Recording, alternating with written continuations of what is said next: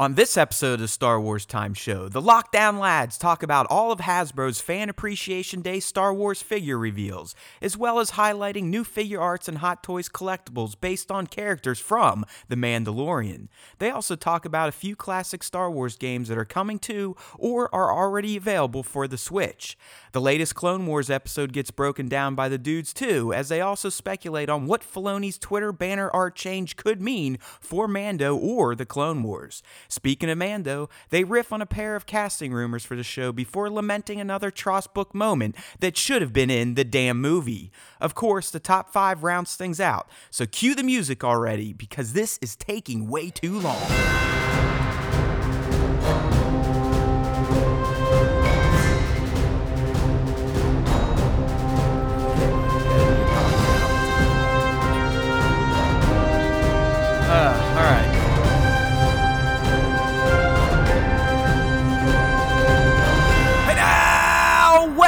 Welcome back to week three of the COVID nineteen version of the Star Wars Time Show. That's right.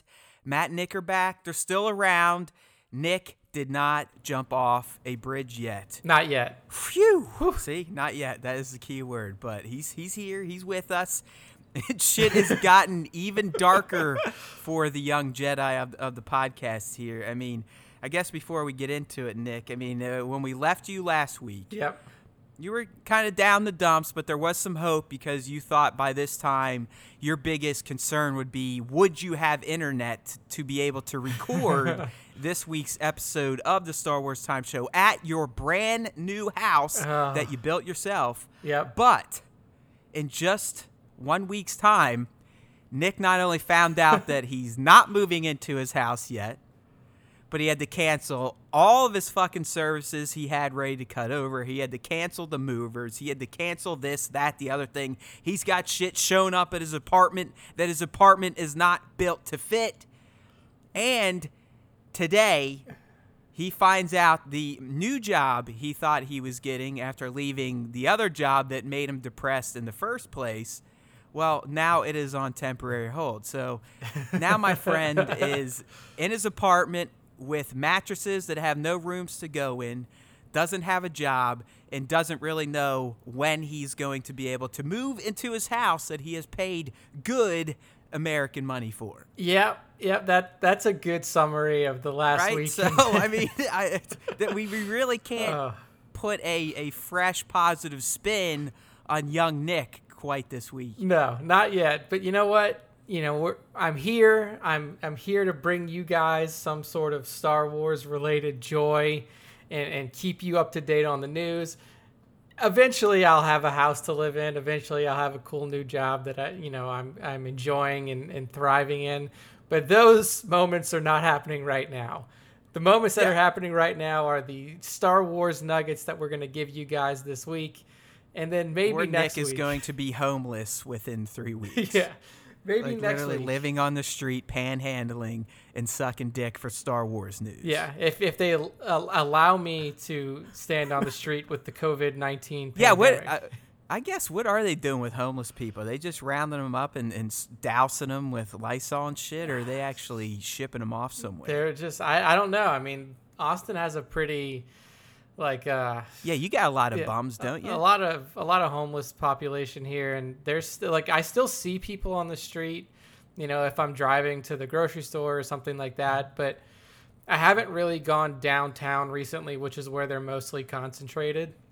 So um, it's yeah, I'm, I'm not one hundred percent sure, but it's Ugh. it's definitely one of those things that a lot of people aren't thinking about is how this is going to affect the homeless population in each city. So it's well, yeah, I'm sure some crazy. people are like, well, well, fuck it, it's like pest control, right? yes, so, so know, people clean them out. I, I mean, in the end, I don't know if we talked about this or you know, I don't talk to many people these days, nor did I used to, but I am finding now after being in the, the third week of a lockdown.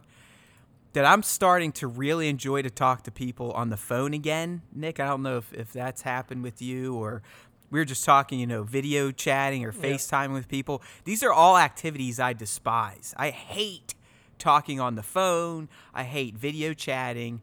But the more and more we're kind of quarantined and just with the people we live with, the more interacting with these other humans is becoming uh, slightly, at least for me, slightly more appealing. Yeah, I think it's it's probably because you as a school teacher, like as a college professor, you have to see these snot-nosed kids most days of the week, and it just like all of your interactions are probably just like mediocre to annoying. So you're like, I've had my fill of fucking people for the next, you know, two days, three days during the weekend. And then now you don't even get that type of interaction. You don't even have the interaction of people, you know. No, you're right. You you're right. Like. I mean, I, I'm not kidding around. I do not like the human race. I really don't. I don't like people outside of my friends and family, and, and you know, pushing forty. I'll be forty in July. Very rarely will I even accept new humans into my circle of trust. You know what I mean? Like, it, and by that I mean just I'll look at you and not want to kill you. Yeah. Okay? Because for the most part, I don't like you. I don't like people. I don't want to talk to people. But Nick's right. I, I, I mean, in the end, I, I still am a human, I think, at least for now. You know, I haven't, like, had the balls to cut myself open and see if I've got, like, Terminator parts under there. Uh, but there is a there is a part in all of us. You know, we are a we are a, a species that likes to kind of, we do have a herd mentality. And I think you're right. I, I do miss kind of at least leaving Star Wars Time H Q, going down to campus, sitting in my office for a bit, talking with some students, seeing this, seeing that, going out in the quad and seeing some idiot preach about something fucking stupid. So, I, I mean, there is that. But, uh, you know, I even look f- forward to uh, doing the show with you more than I have. And it, it, it's just, it gives us a few hours to just kind of tune off. Uh, not catch something popping up on our phones or someone texting us or, or just talking about the, the fucking virus. Yeah. So, you know, hey, we're we're kind of getting back to basics. But I, I was making a point on this little tangent we've already started that, oh, with the homeless people. I don't want to sound like I'm a cold piece of shit thinking like, hey, it'd be nice to kind of scrub them off the face of the earth. That's not me. At least I don't want to say that out loud. But if you think about what the Earth is doing right now. Yeah, it's literally like trying to come to an equilibrium. Yeah. Like you have six. This virus, you, you could contend, is a it, it does come from nature, yeah. Right? Yeah. This is the Earth kind of doing a little correction here. I mean, it, you can see it just in, in heat maps, pollution maps around the globe. It's like the Mother Earth is, is taking a fucking break and healing a little bit. Yeah, yeah. The, all of the like the C O two emissions and everything like that. It's crazy, dude. Yeah. I don't know if you've looked at any of the maps where they've done, you know, you can see the actual C O two from cities, this, that, the other thing. Like even over China, it's improved. Uh, you know, waters are getting more clear. There's been like uh, ecosystems that are, are resurging after humans have had to retreat for. Hell, if you, if you account for China's lockdown, almost, what, two and a half, three months at this point, and it's probably not going to end anytime soon. I uh, say, so, you know, could this could be nature just kind of hey balancing things out, kind of like the Force likes to do yeah. every now and then, Re- every reminding, trilogy. Reminding us that, that we only live on this planet, and exactly. This planet can fight back if it wants to. It's also, it's great f- kind of visual proof that yeah when when you don't believe in science and you ignore shit, uh surprise, look what, you know look what can happen yeah, yeah when you're not ready for this type of shit. I mean, look how fucked up our day to day is in America. We are so fucking spoiled and used to just all these luxuries and everything being at our fingertips, and three weeks in we're already starting to go like, fuck, it's the end of the world, we're all gonna fucking die, I can't self quarantine, I need to go out, me me me me me fuck everyone else. When if we all just stay home for another six to eight weeks we could probably get through this without it completely destroying the United States, but you never know. That's America, right? We still got the South down there, literally governors of the South boasting like, we're not going to fucking stay home. It's like, we're fucking tough. We're America. It's just like, my God. Yeah, that's the most disturbing part.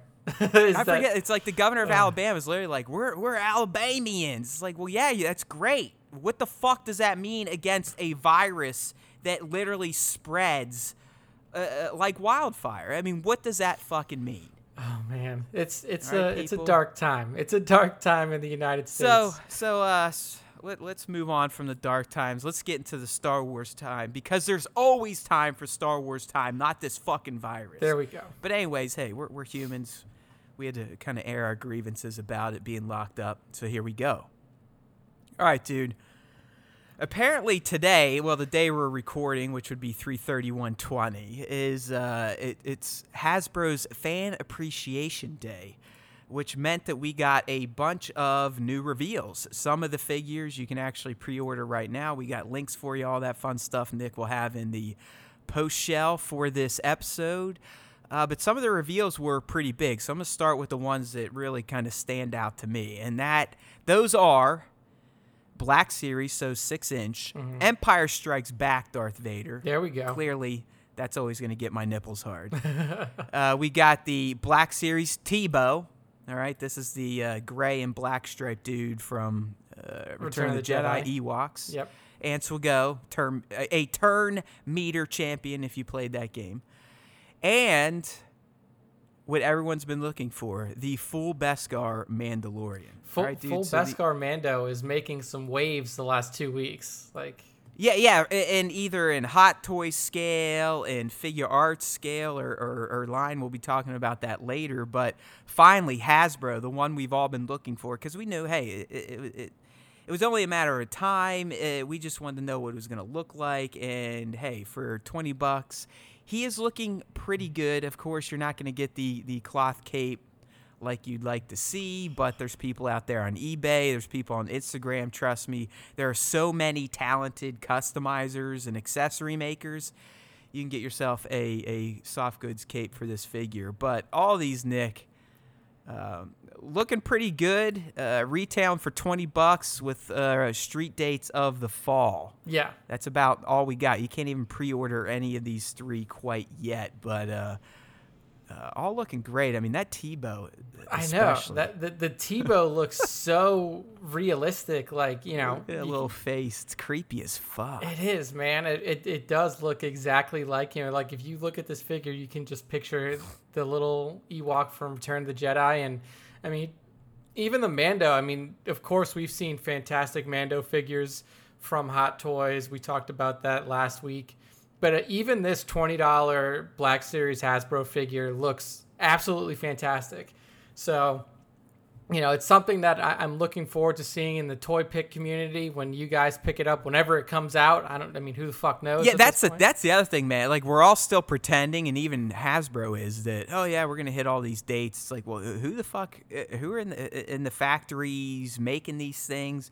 Who are in the factories of the raw materials to make these fucking things? Like, uh, what about the logistics, the distro channels? Dude, it's... Are are we really going to get these in the fall if if shit continues through the summer? I mean... Yeah. Some of us... I mean, you know me, I'm I'm glass half empty, so I've I'm already planning for death and the end of the world... My biggest fuck up is not having enough weapons. Yeah, I mean, uh, it, I am almost always glass half full, but after this last run of luck that I've yeah, had, it's hard. Pretty soon, we're gonna have to pay another uh, f- artist to fix our logo, and it's just gonna be two dueling sis, you know, like Malik and Revan. It might yeah, be. you are. You, you this shit's gonna like suck the life out of you. You're gonna pull a Ben Solo and become Kylo Ren. Yeah, I mean, I, I will tell you this: if if April tenth rolls around, which is my new tentative close date on my house, if that rolls around and we can't close, I, I may go full full Darth Revan. Yeah, like, he's gonna just... start. He's at least gonna start hooking for cash. it a- might anything. It might yeah. But yeah, I mean, these figures are beautiful things. I can't wait to see if they come out, when they come out, and, and when they do come out, how the toy pick well, community the, picks them up. Yeah, the fall, man. They'll be out in the fall. No worries. This this this. Uh, economic downturn is only going to be a minor bump in the road. Indeed. Something like that. Uh, so anyways, Hasbro was not done. They also revealed four other figures. Uh, two of them are of this this new carbonized movement that kind of started with some of the figures that released at the end of twenty nineteen, like The Mandalorian, um, some figures from Tross. But today, Nick, we got shots and pre-order information for carbonized Boba Fett and a carbonized Stormtrooper, as well as information, glamour shots for a vintage collection. So those would be the three and three quarter inch figures. Commander Wolf of Clone Wars fame and K two S O are being added to that line. So I mean, I don't know, man. These carbonizer I mean, typic- things are interesting. Th- yeah. I, mm. That's that's one way to put it, and and clearly I, I jumped all over them when they when they released twenty nineteen because it was new. I mean, Hasbro never did it before. Everyone's like, oh wow, look, the boxes are different. They're shiny. Whenever collectors see a shiny box, we're like, you know, cats with catnip. We're like, ugh, ugh, ugh. For some reason, collectors, you know, really get hard-ons for boxes. I guess I used to too. I don't as much as I used to. I, I've gotten good at just throwing those fucking things out, especially now with COVID. Get the fuck out. Yeah, no boxes. Right? Anything I can get rid of that's come from the outside at this point, I'm throwing it right out of my front door. You should see my house the day before recycling day. I mean, it looks like a fucking trash dump. It's, it's like Amazon. If I can, I let it sit for twenty-four. If not, I bring it in. Anywhere I touch the box, I sanitize, sanitize my hand, then throw that box right the fuck out into my front yard. Yeah, safe. Uh, safe but anyways, th- these fucking carbonized deals. Matt, a year ago, probably would have already had his pre-orders in for these twenty-four ninety-nine figures that are uh, the at least Boba Fett and the Stormtrooper are looking to drop this June, I bet. But I, I've held off so far, my friend, and that, that is a lot of restraint for someone like myself. Uh, I just, because like you said, these are interesting, but it's the way you said interesting as in these are probably fucking stupid, right? It, it Isn't looks that like what you were kind of hinting at? It, the Boba Fett one to me looks worse than the Stormtrooper one. And okay, uh, good. So yes, I know you, you, you have taste then in, yeah. in your figures, yeah. right? Because you're, you're one hundred percent correct. To me, the Boba Fett one looks dumb as shit, just like my Mandalorian fucking carbonized looks dumb as shit. It just looks like he's wearing like a like an aluminum suit, like like aluminum foil. Like I don't know, yeah. dude. It just does not it's look like he, good. It's like Boba Fett went to Walmart and bought himself a Boba Fett costume for Halloween. That's a perfect you know what I mean? way to put it. Yeah, that's perfect. And then, but at least the Stormtrooper, you could argue. It, It's almost like a Phasma-style exactly. trooper. Yes, yes, that's exactly what I was going to say. Like it doesn't, it doesn't have the chrome pop of of you know Phasma, but it does have like a sheen to it, a shine to it. And I do like how the side vents on the helmet are blue. That's a little bit of a yeah. And the more I look at this one, I might have to get this one. Yeah, I mean it's a fun flair that it's added to the Stormtrooper, but like Boba Fett just looks dumb as fuck. I, I agree. It looks really stupid. Like just, just so dull. Uh, and that's weird for one that for a shiny figure, but he just it doesn't look right. Yeah, yeah, that's the best way to put it. But it's like just someone sprayed sheen all over him. It just. It, I don't know. Yeah, it, it looks like they somebody like... Fuck took, you, carbonized Boba Fett. I hate you. It's like a can of that really, like, gaudy spray paint. Like, it's just, yeah. Yeah, yeah, yeah. yeah, like, chrome it up. Yeah. You know, like, you can't afford real chrome wheels, so you get the paint. Yeah. That's what he did. and, and you know what? That makes sense for Boba Fett, especially Return of the Jedi busted-ass chump Fett. Yeah. You know, he, he would be someone to buy that cheap-ass paint instead of, like, actually... get the real thing. So I could see his ship painted that way too. That'd be hilarious. If they if it came with a carbonized oh, yeah. slave one, that would be just amazing. Right. So um like I said earlier, the the carbonized figures are going to run you twenty-four ninety-nine. You can pre-order them right now through uh, Entertainment Earth. We have links for you on star wars time dot net. The vintage collection, which again is K two S O and Commander Wolf, those are going for thirteen ninety-nine. Those are also live and ready for pre-order with an August ship date. And we just wanted to do one more thing for Black Series. We got a P S A.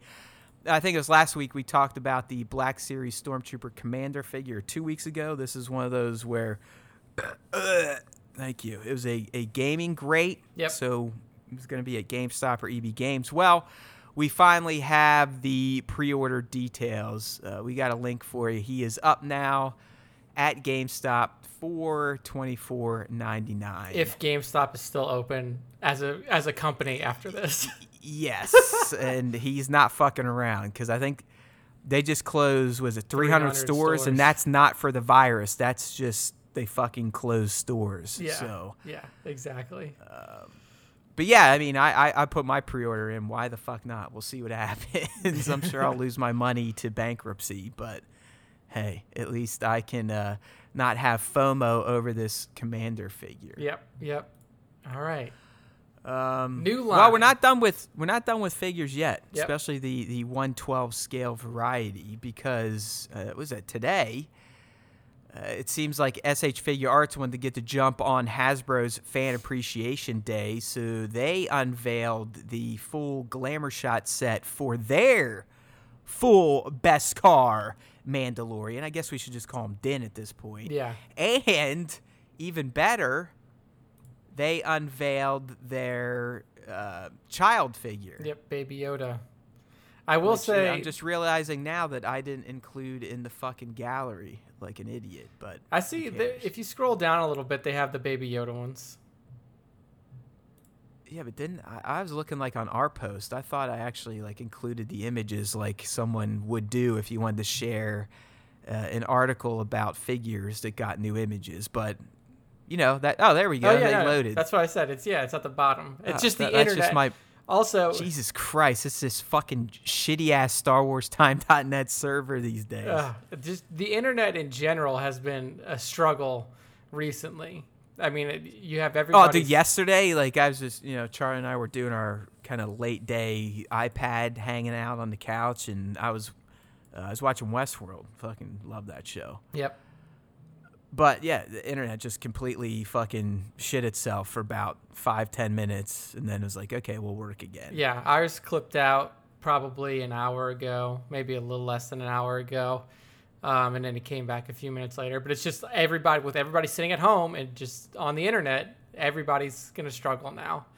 But um, yeah, but anyways, this guy, yeah. So we got full Beskar Mando Din and a one twelve scale child. And, uh, dude, they, they just look absolutely fantastic. Um, what I will say is the, the child the child figure to me, like, I don't know if this is just the figure that they used to photograph, but, like, his eyes look weird. Like, his eyes look crusty. You're not wrong. Okay. You are not wrong. And this is... I don't know if it's because figure arts are, you know, they're made over in, in Asia, but they usually do kind of anime-ish sometimes style the face a bit. Okay. Uh, but I'm with you. It, the face does look off with the eye shots, but the motherfucker is in a soft soft goods little potato sack, yep. So I'm still getting them. Uh-huh. Oh, yeah. Uh, I, I'm getting both of these. I mean, I, I think the... Full Beskar Mando looks absolutely stunning. Oh, yes.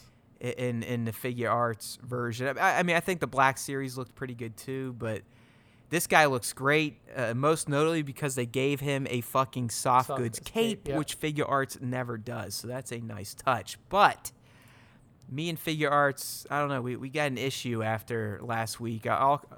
I'll bring this up during the, the top five segment, but I, I don't know, man. I, I just had one of the worst experiences of my life with a Star Wars figure arts figure last week, so much so that at one point in time I thought I completely destroyed a an eighty dollars figure oh, in anger. No. But I've salvaged parts of it, so it's not quite fully destroyed. There, so. so here we go. A tease for the top five upcoming. Get ready for yeah, it. Yeah, it, it was a good story. I mean, it was like, it, it was vintage, just I am nuts and should not be around people. Uh, but I think other toy photographers will, will relate okay. as well. So, yeah, that, that's coming up. That That's called, that's the tease for the top five segment. Uh, but anyways, these figure art boys, so uh, the the Din, the full Beskar, he's probably going to be around seventy-five, eighty, depending where you get him from. I have not seen him pop up on any of my foreign sites, which are Ami Ami, Nin Nin Game, uh, Bandai Online. Uh, the Yoda, going to be a little bit cheaper, thirty-five bucks, same sites, haven't seen him pop up. Uh, a lot of times B B T S, Big Bad Toy Store here in the States, gets these as well, so... Uh, we'll be updating the post, and check your socials when those pre-order links go live. But guess what? We're not done with new toys yet. So many. We're not done. They're trying to suck all of your, your free money out of you. I know. It's like they're like, hey, we we got them all in front of their computers and their phones all day long now, even more so than when they're at work. Let's start hitting them with pre-orders. And that's exactly what Hot Toys did to me. In true fashion, just like last week, how I was lamenting the fact that they unveiled their one sixth scale Mando and, and Baby Deluxe set right after Nick and I recorded. Well, in, in true Hot Toys fashion, they, they must uh, sense through the force when we stop recording, when we hit end, because they unveiled their life-size Baby Yoda, a k a the child. That's what everyone's calling him now. But they revealed their life-size Baby Yoda, Nick, and... this thing looks incredible. As I feared, it's ten times better than the Sideshow version. Like ten times. The one I've already pre-ordered, and I have a story on that now, too. Oh, I mean, like, th- this is the most... I, I this is the most realistic figure, toy I've ever seen in my life. Like, I know that, like, Baby Yoda is not a human. He is an alien, so it's it's easy to kind of... fudge details, and it's it's you know it's harder to make a real human look alike. This thing looks like it was on the set of The Mandalorian. Like, it doesn't even look like it's it's you know just yeah a, a toy. And, and you know we we talked about Sideshow's their own life size child figure, which you know I pre-ordered immediately. I was like, oh, three fifty, let's do it. But you remember we we're talking like, oh, it looks like it's kind of static. I don't know if you can move the ball and whatnot. And I kept saying, man, I wish Hot Toys, Hot Toys, Hot Toys. And I kept saying that is because of this. This is what Hot Toys does. They are the best at uh, movie quality, movie realization, whatever you want to call it. So uh, immediately, dude, I'm sitting there like, fuck. I've already done the N R D on the Sideshow Yoda, which is like forty dollars, fifty dollars. I've already made one of the payments because I always do payment plans for these figures. Why not? They, it's, it's not like they charge you insurance. You can just spread it out over months versus, oh, hey, here's four hundred fifty dollars for Baby Yoda right here. Yeah. So, you know, I'm sitting here like, fuck, I got to stop doing this shit because I've been conditioned over the years uh, a lot with Funko. And when I was into that and the, the Funkos and, and exclusive Funko Pops and, you know, hey, shit's going live at, at twelve a.m. Pacific time. You got to get it right away. And like, bam, bam, bam. If you're not there right when it goes live, you're going to miss it. So I, I'm conditioned for that. And that, that happens a bit with the figures too. But I've got to understand that is not the case with high-end two, three, four, five hundred dollars figures. Yeah. Just because one gets revealed, Nick, doesn't mean it's going to be fucking pre-order sold out by the next day. So I need to start just fucking cooling my jets, taking a deep breath, and, and letting these reveals stew for a bit. Because now I have almost one thousand dollars in the life-size Baby Yoda figures pre-ordered. Oh, man. I mean... because this, this one's four ten, buddy, because, I mean, he's got... hands you can change, ears. Props, ears you can change. Yeah. The other one was three fifty, but luckily, and I'll kind of end this story here. And this guy is available for uh, pre-order now through Sideshow for four ten. This is Hot Toys life-size Baby Yoda, the definitive life-size Baby Yoda in my opinion. But luckily, I, I hit up Sideshow. It was like, listen, people. Is there any way you can help a crazy collector out here? Can you just give me my N R D back on this one? I fucked up. This is clearly better. I fucked up. I didn't have the patience. I love you all, but I think Hot Toys is better than your own figure. So what can we do? And luckily they came back. They're like, hey, man, yeah, you, you got your rewards back. We refunded your N R D, and, of course, the, the, the payment will be refunded, too. So wow, that was I nice. have that effectively was... canceled my Sideshow life-size The Child, but I do have a new Hot Toys life-size Child pre-ordered. Oh, man, I mean, it's definitely the right move to, to switch to the Hot Toys one, and it was very nice of Sideshow to let you do that, knowing that you were going to be spending this money on not really a competitor, but like another line of the same exact toy. Oh yeah, oh yeah. So, uh, and, and I consider keeping them both because I don't know what's happened recently. I don't know if it's because she's been locked up and she's getting bored, and I may let her on her iPad for an hour and a half, two hours straight sometimes, and who knows what type of Chinese and Russia programming she's getting from YouTube Kids. But uh, literally, I'd say every day Charlie's like saying, "Hey, Dad, I really want a baby Yoda. I really want a baby Yoda. I really want a baby Yoda." And I'm like, "Fuck, should I, should I just keep both life size and give her the three fifty one?" Yeah. I'm like, no, you don't give a fucking four year old a three hundred fifty dollars life size collectible. I mean, at this point, the Legos I'm building for her, I'm regretting because she either plays so hard with them or she's still young and doesn't get that certain bricks don't bend certain ways. Yeah. That the motherfucker, like today, I had to spend twenty-five minutes rebuilding parts of the, the Millennium Falcon that she Godzilla'd. So, I mean, no, I was like, no, I'm just canceling it. So, one life-size baby Yoda due at the Haywood Pop household. At some point in the future. On top of multiple plushies and animatronics and See the, one sixth scale and one twelfth scale and all the other shit. The yeah. plushies are perfect for, for Charlie. E- exactly. Yeah, she exactly. can use those. And, and I think that I think Hasbro it was they're doing a a sixty-five dollars animatronic that might work as well. But okay. no way I'm giving my kid one of these bad boys. So oh yeah, no three hundred fifty dollars toy. Yeah, three hundred fifty dollars, and, and this Hot Toys one is four hundred ten dollars. So we, we got the pre-order links for you. He's up there if, if you're like me and you want to invest heavily into figures you'll probably never see because we'll all be killing each other for peaches in the next four months.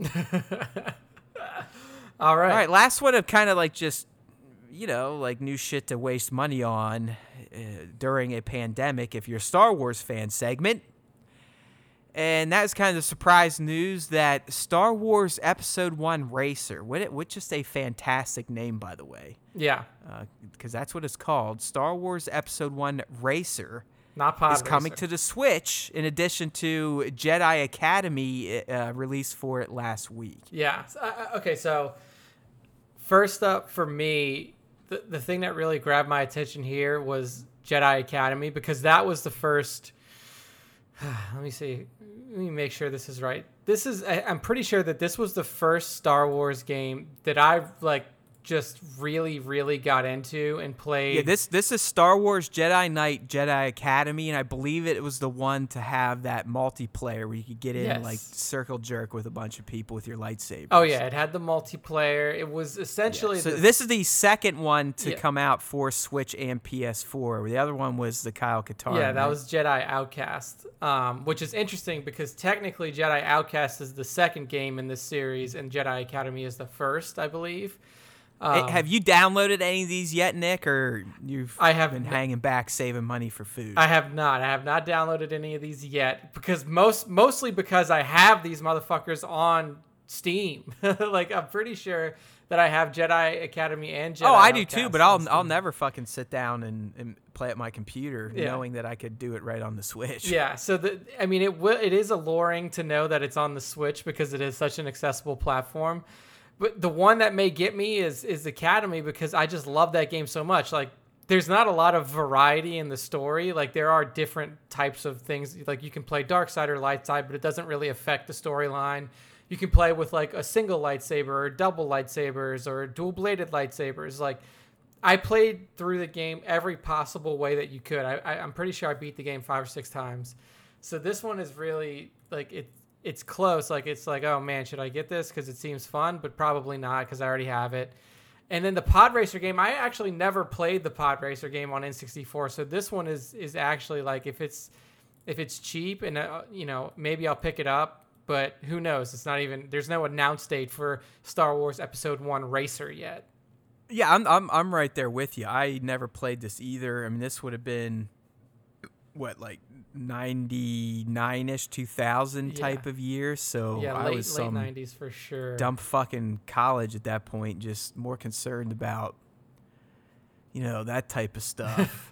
nineteen ninety-nine, May eighteenth, nineteen ninety-nine, so you were... Oh, yeah, so it came out right with the fucking movie then. Yeah. This is like a, a launch title, basically, but I have, you know, when this announcement was made, there was a lot of positive buzz, like, oh, fuck yeah, man, I remember that game, it's fucking awesome, blah, blah, blah, blah, blah, blah, blah, you know, and I don't know, there seemed to be a lot of warm, nostalgic feelings for it, which means it probably still sucks, and, uh, you know, we all just forget that games kind of did blow back then, especially after you've been used to playing games now. Dude, it's... it's I mean, I, I'm still trying to try, you know, trudge my way through KOTOR on the iPad, even now with a uh, an Xbox One controller on my T V. Like, I just have my iPad Air playing my...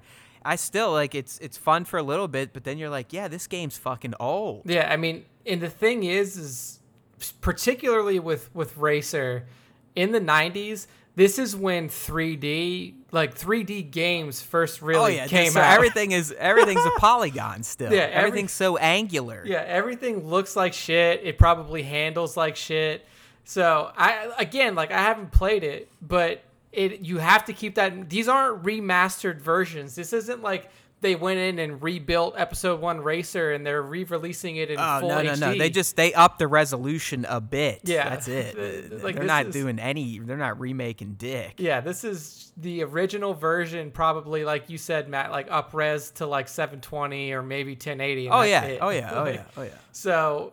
And it might load faster. It, I'll, I'll give you that. I mean, KOTOR on iPad loads lickety split. Oh yeah, like when I would play when I was playing it like regularly on my P C, the shit would load so fast. I mean, but that's to be expected. It's a game that came out one that was, you know, two thousand, like two thousand four. So of course, right. sixteen years later, the motherfucker's gonna load fast.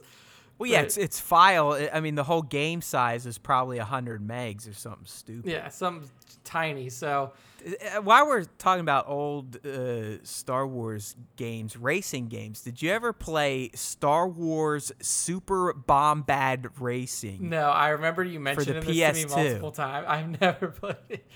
Oh my! It's God. A real thing. I know it's real, but it, it was it was kind of like a Star Wars style Mario Kart, and it wasn't as as balanced and the controls weren't as great, but I'll tell you what, for a fucking Star Wars skin Mario Kart, when it came out at that time, I was in college living with, you know, other dudes, drinking nights, having races and whatnot. It was a fun fucking game. I'm looking at it now, like P- yeah, they all have like big heads and shit. P S two, right? Super Bombad Racer. Everybody's got it. Is it's literally like Star Wars Mario Kart. Yeah, yeah. it, it, it wasn't half bad. Like, I mean, it had shortcuts on levels. Everyone had like a special power.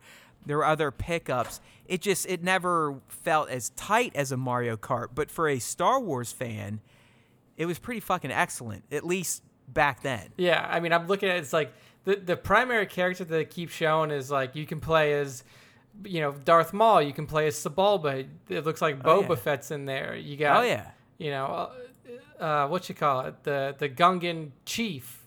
He's in there. Yeah, Boss Nass. Yeah, Boss Nass is in there. Yeah, everyone, everyone is like their big head, and then their vehicle would represent their vehicle. Like I think Maul was in his was in his his, his ship, ship. like the yeah, like the actual scimitar ship that you would play. Yeah, I, I know. I, I still have that game somewhere in my house. I just don't feel like finding it's, it because I don't have a P S two. Dude, it's hilarious too because if you look at the model for Yoda, it's modeled after the the Episode One Yoda puppet. So.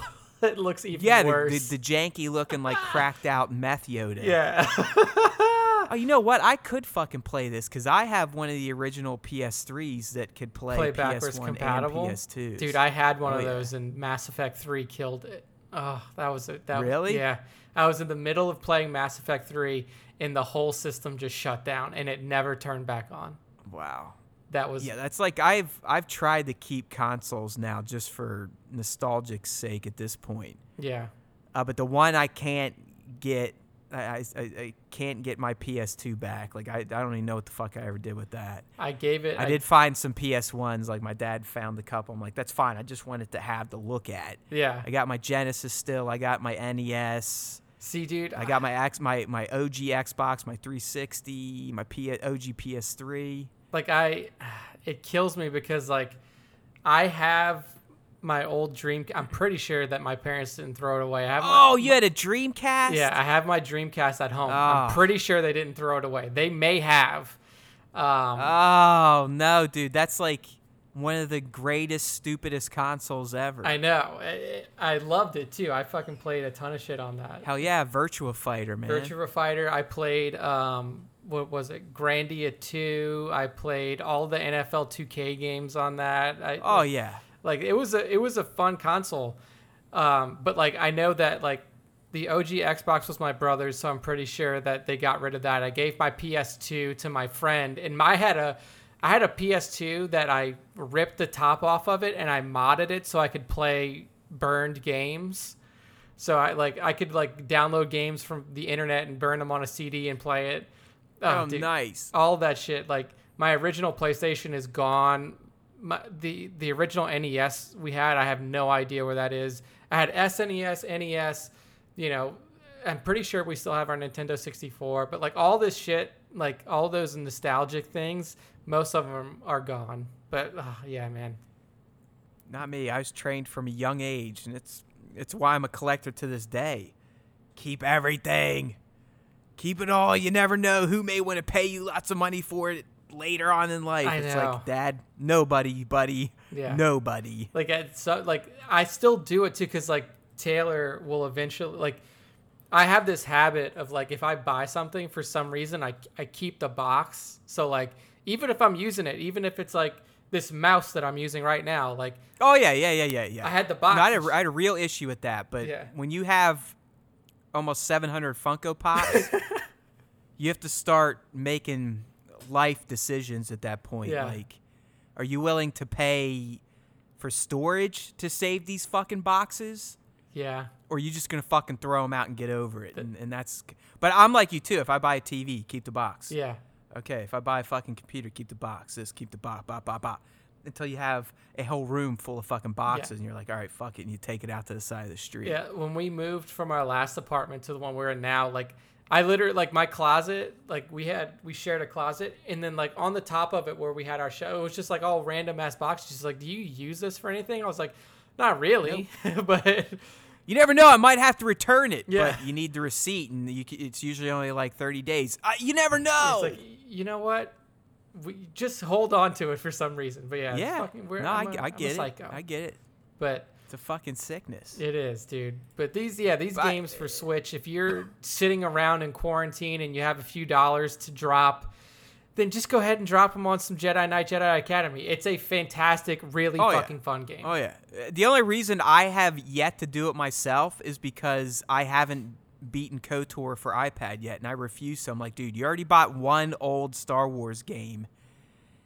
Beat it. Yeah, beat it before Then get the it. next one. And by the way, you, you have a backlog of fucking P S four and Xbox One games oh. that you could probably dive into right now. Dude. It's a perfect time. I still can't bring myself to do it. I, I think I am broken as a gamer. Yeah, that's kind of the situation that I'm in now. Is I, like, I can't do it anymore. I, I'd rather fucking waste my life watching Tiger King shit, uh, fucking around my iPad or playing on my phone and then passing out on my couch. Yeah. Yeah, that sounds it's sad. Right. I hate it. Like, I miss being a diehard. I can't wait to play a fucking video game today. Like, oh, man, I can't turn it off. I got to go to bed. I got to get up for work, but I can't turn this game off. I haven't had that in a long time, and it sucks, and I hate myself. Yeah. But I digress. Moving back to Star Wars land, where all fans love each other and agree, at least on the Clone Wars. Yes. A little bit, I think. Although I know there's a lot of fans that hate the fucking Martez sisters and just want Ahsoka to be back with the Jedis, but whatever. It ain't going to happen, at least not for another episode or two. But we're here to break down the most recent episode of the Clone Wars, which was S seven E six, a k a. Deal No Deal. And, you know, before we get into the Easter eggs, I guess off the top, Nick, not my favorite episode, but I could totally see why it it took place. You know what I'm saying? Yeah, it's it's one of those episodes that's a setup. I mean, we were hoping that since this is the last season of the Clone Wars, we wouldn't have some of these like in between episodes where you just have to get through like a you know a section of essentially exposition to get to the cool shit that happens after it. That's what this episode is. It's a lot of like you know talking between you know, Rafa and Ahsoka, and, you know, the, a lot of tension building between those two characters in particular.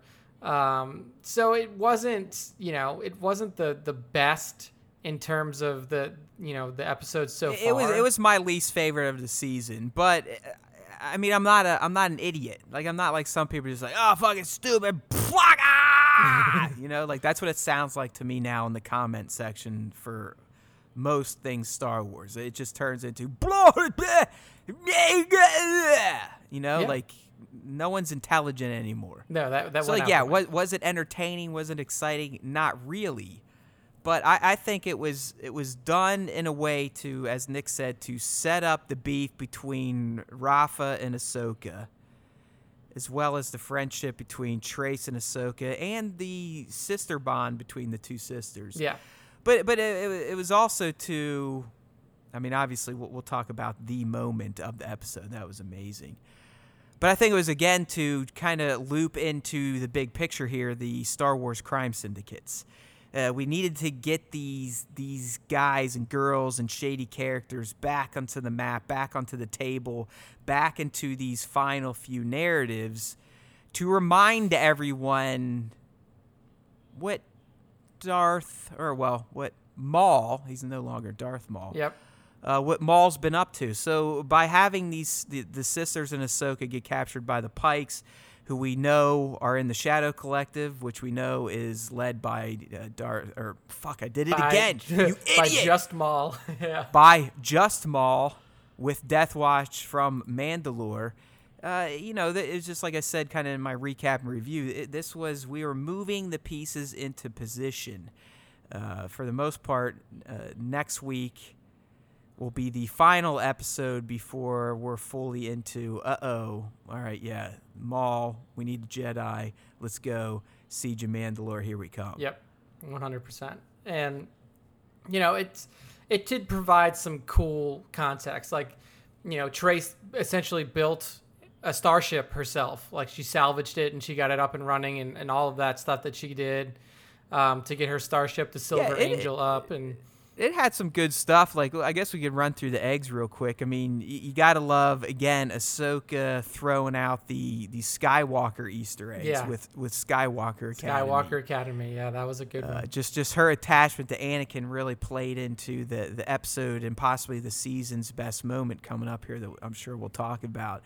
Uh, there was a pit droid in the Martez hangar. Not a surprise. W- Wolf Yularen, I don't know. I mean, he started in Clone Wars, but technically he started in A New Hope. Yeah, he's uh, the I S B agent sitting around the big table where Vader's choking motherfuckers out. Yep, Yularen makes his way into the Thrawn books as well too. So he's a he's yeah, a he's in. I mean, he's character. I believe started well. You always got to wonder. I mean, we do have these chicken and egg scenarios now, thanks to Filoni and, and George with these animated series. So I mean, did Yularen really start in A New Hope?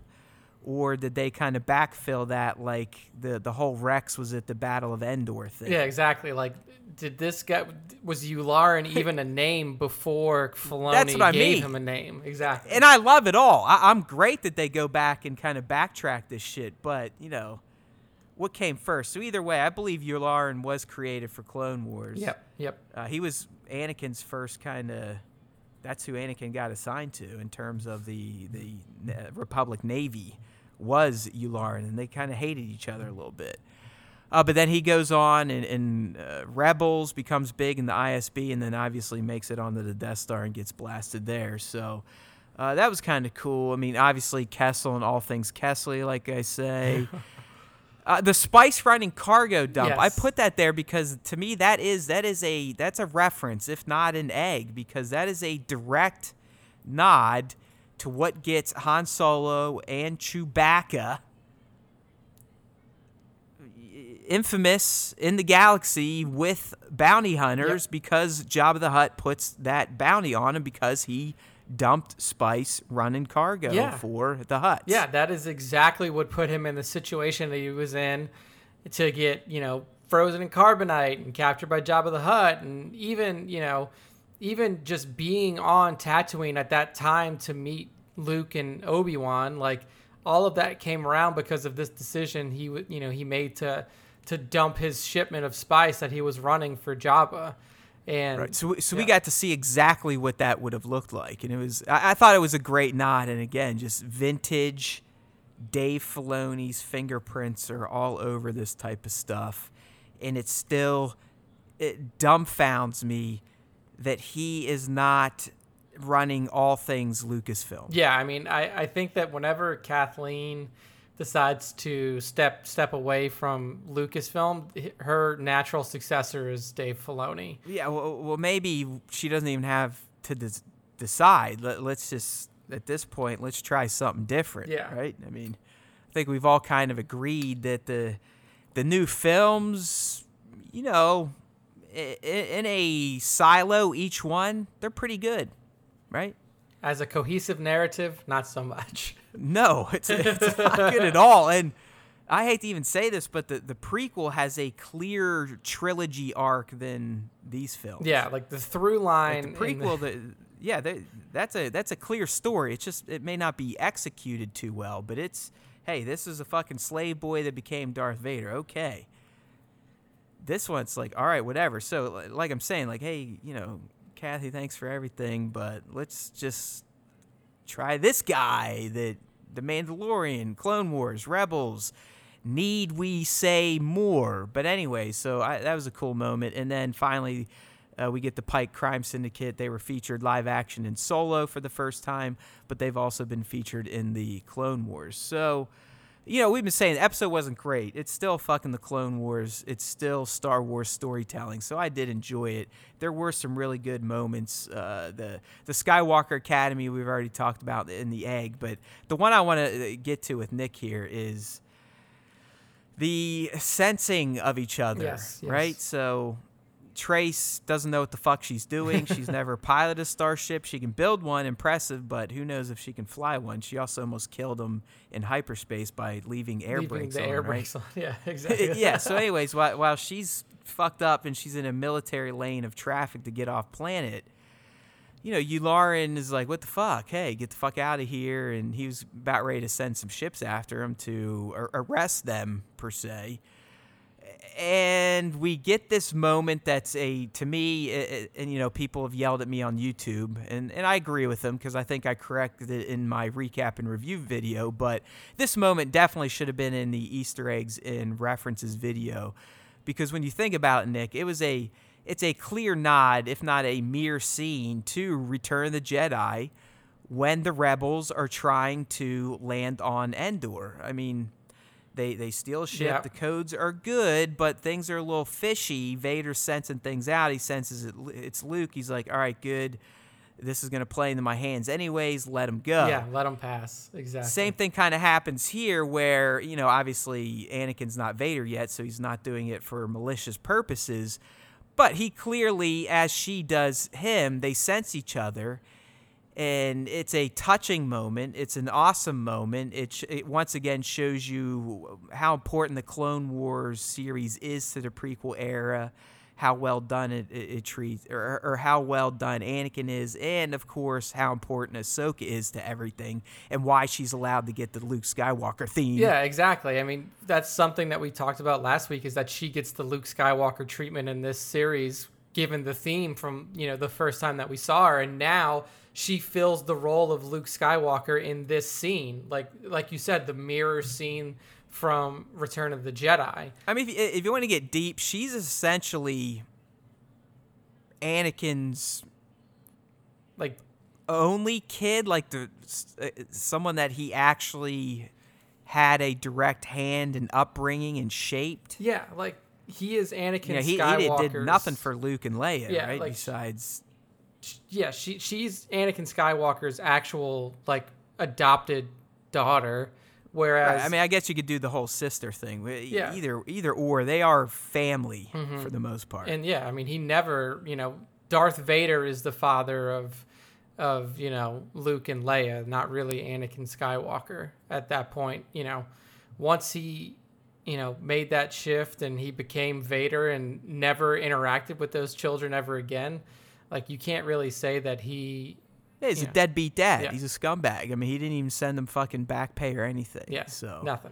But here, you know, he had a clear bond and, and love, dare I say, for Ahsoka, like a, a familial love, sister, daughter, whatever. But that, that moment was fantastic, not only for how it mirrored uh, Vader and Luke in the future, but just it, it reminded us uh, uh, all of the, the, the, the strength of the bond between these two, and how much they are both affected by what the Jedi did to her. Yeah, yeah, one hundred percent. So, um, I mean, yeah, this this episode... The spice dump was my other top, and then the other one, obviously, I like seeing Ahsoka do the mind trick. But yeah, yeah the- that was I mean, not a lot happened this episode. This was all to just kind of get them mixed up with the Pikes, which is how Maul's going to come back in and... and either find out about Ahsoka, or Ahsoka's going to find out about his involvement with the Shadow Collective and what he's doing on Mandalore. And that's how we're going to get tied back into the Jedi and Rex. And there they go. Rock and roll. We did get a preview of next week. And again, it's it's. I think the next episode is going to be more maneuvering, if you will, yeah. Nick. Nick it's uh, this one's called Dangerous Debt. Clearly, they're all going to be arrested. Uh, from the synopsis, though, it does sound like they make an escape, but I'm assuming only Ahsoka is going to remain free. And then that's going to play into the two weeks from now, which is the one where I think we're going to get the at least a mention of Maul, if not a Maul appearance, which leads into, hey, Jedi. Yeah, I think so. I think that's where we're going after this. So get ready for another episode next week. It looks like you're starting off, at the very least, in confinement. You see Rafa get thrown into a cell after an interrogation, and then they pull Trace right out after her. And, you know, it's going to be interesting to see how, how they do get out. I assume it's going to be some Jedi maneuverings from Ahsoka. Oh, yeah, yeah. So. It has to be. And like I said, I think they all three get out, but just based on the synopsis for next week, the, the episode after this one, which would be, what, eight? Yeah. Se- like seven uh, would be, yeah, seven's the next one, and then so eight would be the one where if we do finally get the introduction of the Jedi back to Ahsoka, that would it would be episode eight. Yeah, it just the way it sets it up, though, it's like Ahsoka is free, but she's still trying to save the Martez sisters. So yeah, that, that's what I was saying. So yeah. I think they are all going to break out in this week's episode coming up, but only our former Jedi will remain free. So good stuff, man. I, I'm. I love the Clone Wars, been digging this final season, and like we said last week, we're essentially in the middle now of the first part of a two-part movie to end the franchise, or not the franchise, the series. The series, so, yeah. yeah, we're we're two episodes into the first four-part movie, and then after that, that's the one where Whitwer's like, yo, this is... The best The shit. best, yeah. Yep, the best Clone Wars story you're going to get. Yeah. Um, We're not technically done with Clone Wars yet. We we kind of have a, a a potential merging of Filoni worked on shows, right? Because we still, oh, yeah. I mean, in the end, The Mandalorian is Favreau's. He's the one that created it, came up with the idea. I don't know how much he used Filoni to flesh it out, but John is the one that kind of cooked it up and pitched it.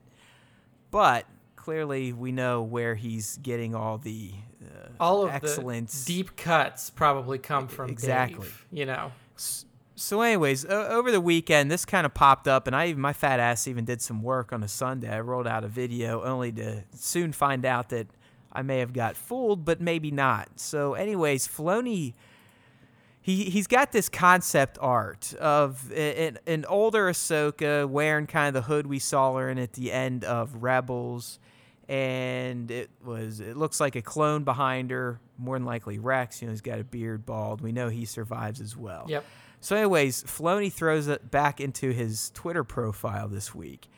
And that got people talking like, ooh, is, could this be playing into the Ahsoka live action rumors? And... Is he hinting that, that Rex is going to be in The Mandalorian now? Or, or is this just his nod that, hey, this may be a scene coming up at the end of Clone Wars? I mean, they did do an epilogue in Rebels, so I would assume they're going to do one in Clone Wars, which could very well show these two together, right? I think we predicted last week that it will be Rex that saves Ahsoka and helps her get off planet. Nick even speculated that... Uh, maybe even Maul will help. Yep. Uh, all like all of them get off of Mandalore. So I don't know, dude. I mean, what are you thinking? Is this Filoni just fucking changing things up and seeing if he can get people going because he's bored during quarantine?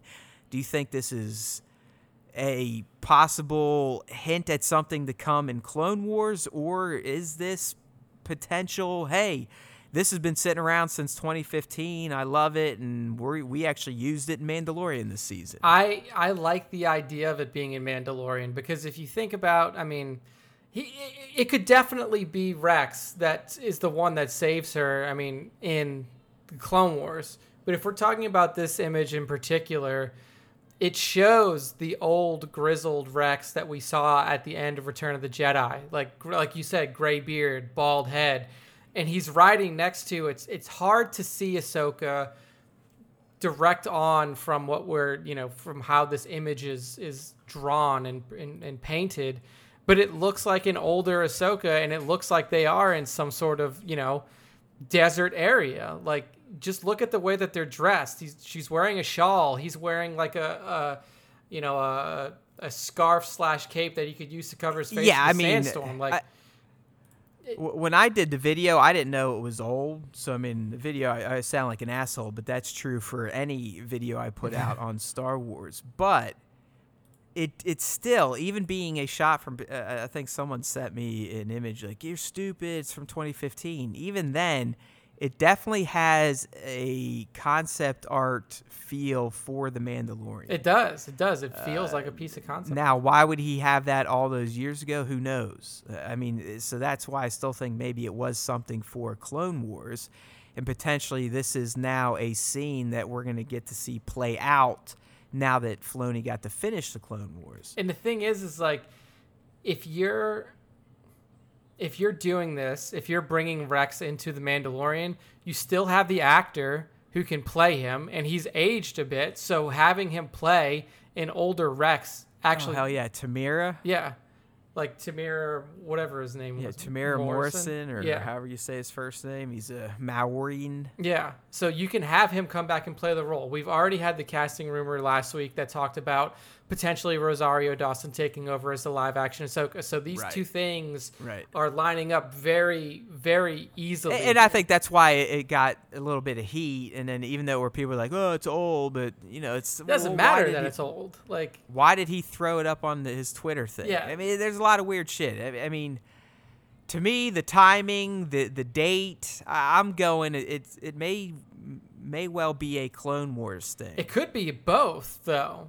Like, it, it could literally be, like, this is the person oh, that's... Oh, yeah, get- dude, because maybe maybe the Clone Wars epilogue will be the bridge to live-action debuts of themselves in Mando. Could be. It could. You know, what, what if you see, like, a fucking animated Baby Yoda? Like, Clone Wars Baby Yoda. Dude. But you know what I mean? Like, obviously, they're not going to, it's not going to be a direct, like, oh, shit, there goes full Beskar Din walking by Rex and Ahsoka. But it could could show them during that timeline and what they're getting into. Yeah, I mean, look, it's it's it's very possible that we Or, get... you know, maybe they just hear something like, oh, you hear about this blah, blah, that this bounty hunter that, that, you know, walked off with this, you know, magic baby or the Force.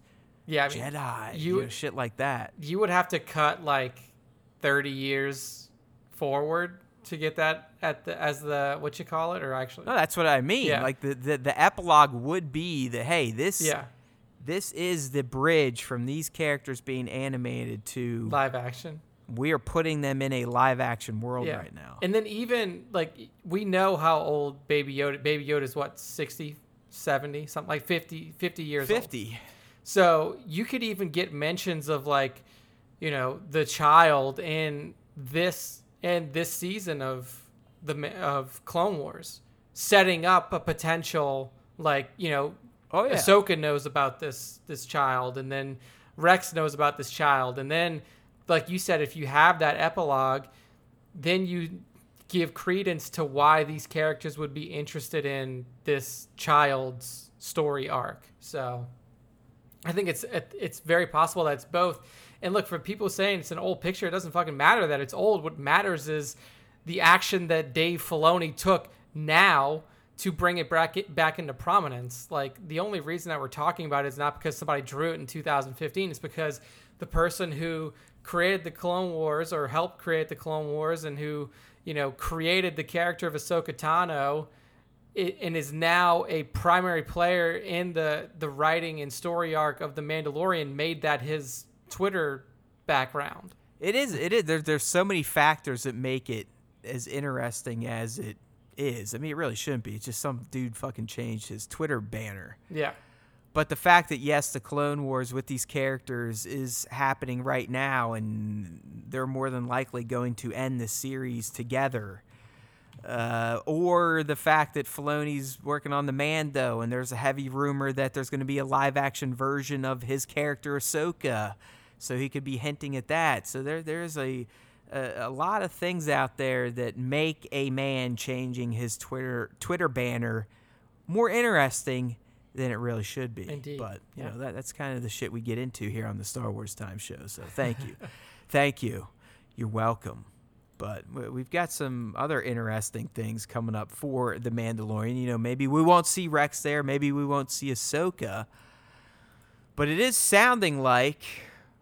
at least according to Making Star Wars' Jason Ward, that Michael Biehn, is that how you say it? Is it Biehn or Biehn? I thought it, it's probably Biehn.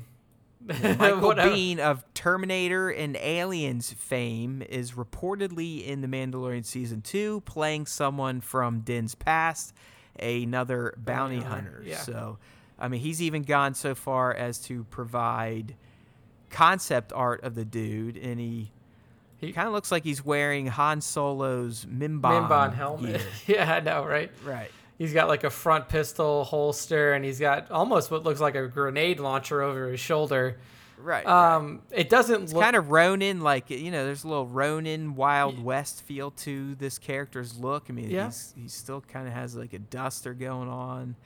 Definitely looks like some sort of Imperial chest plate.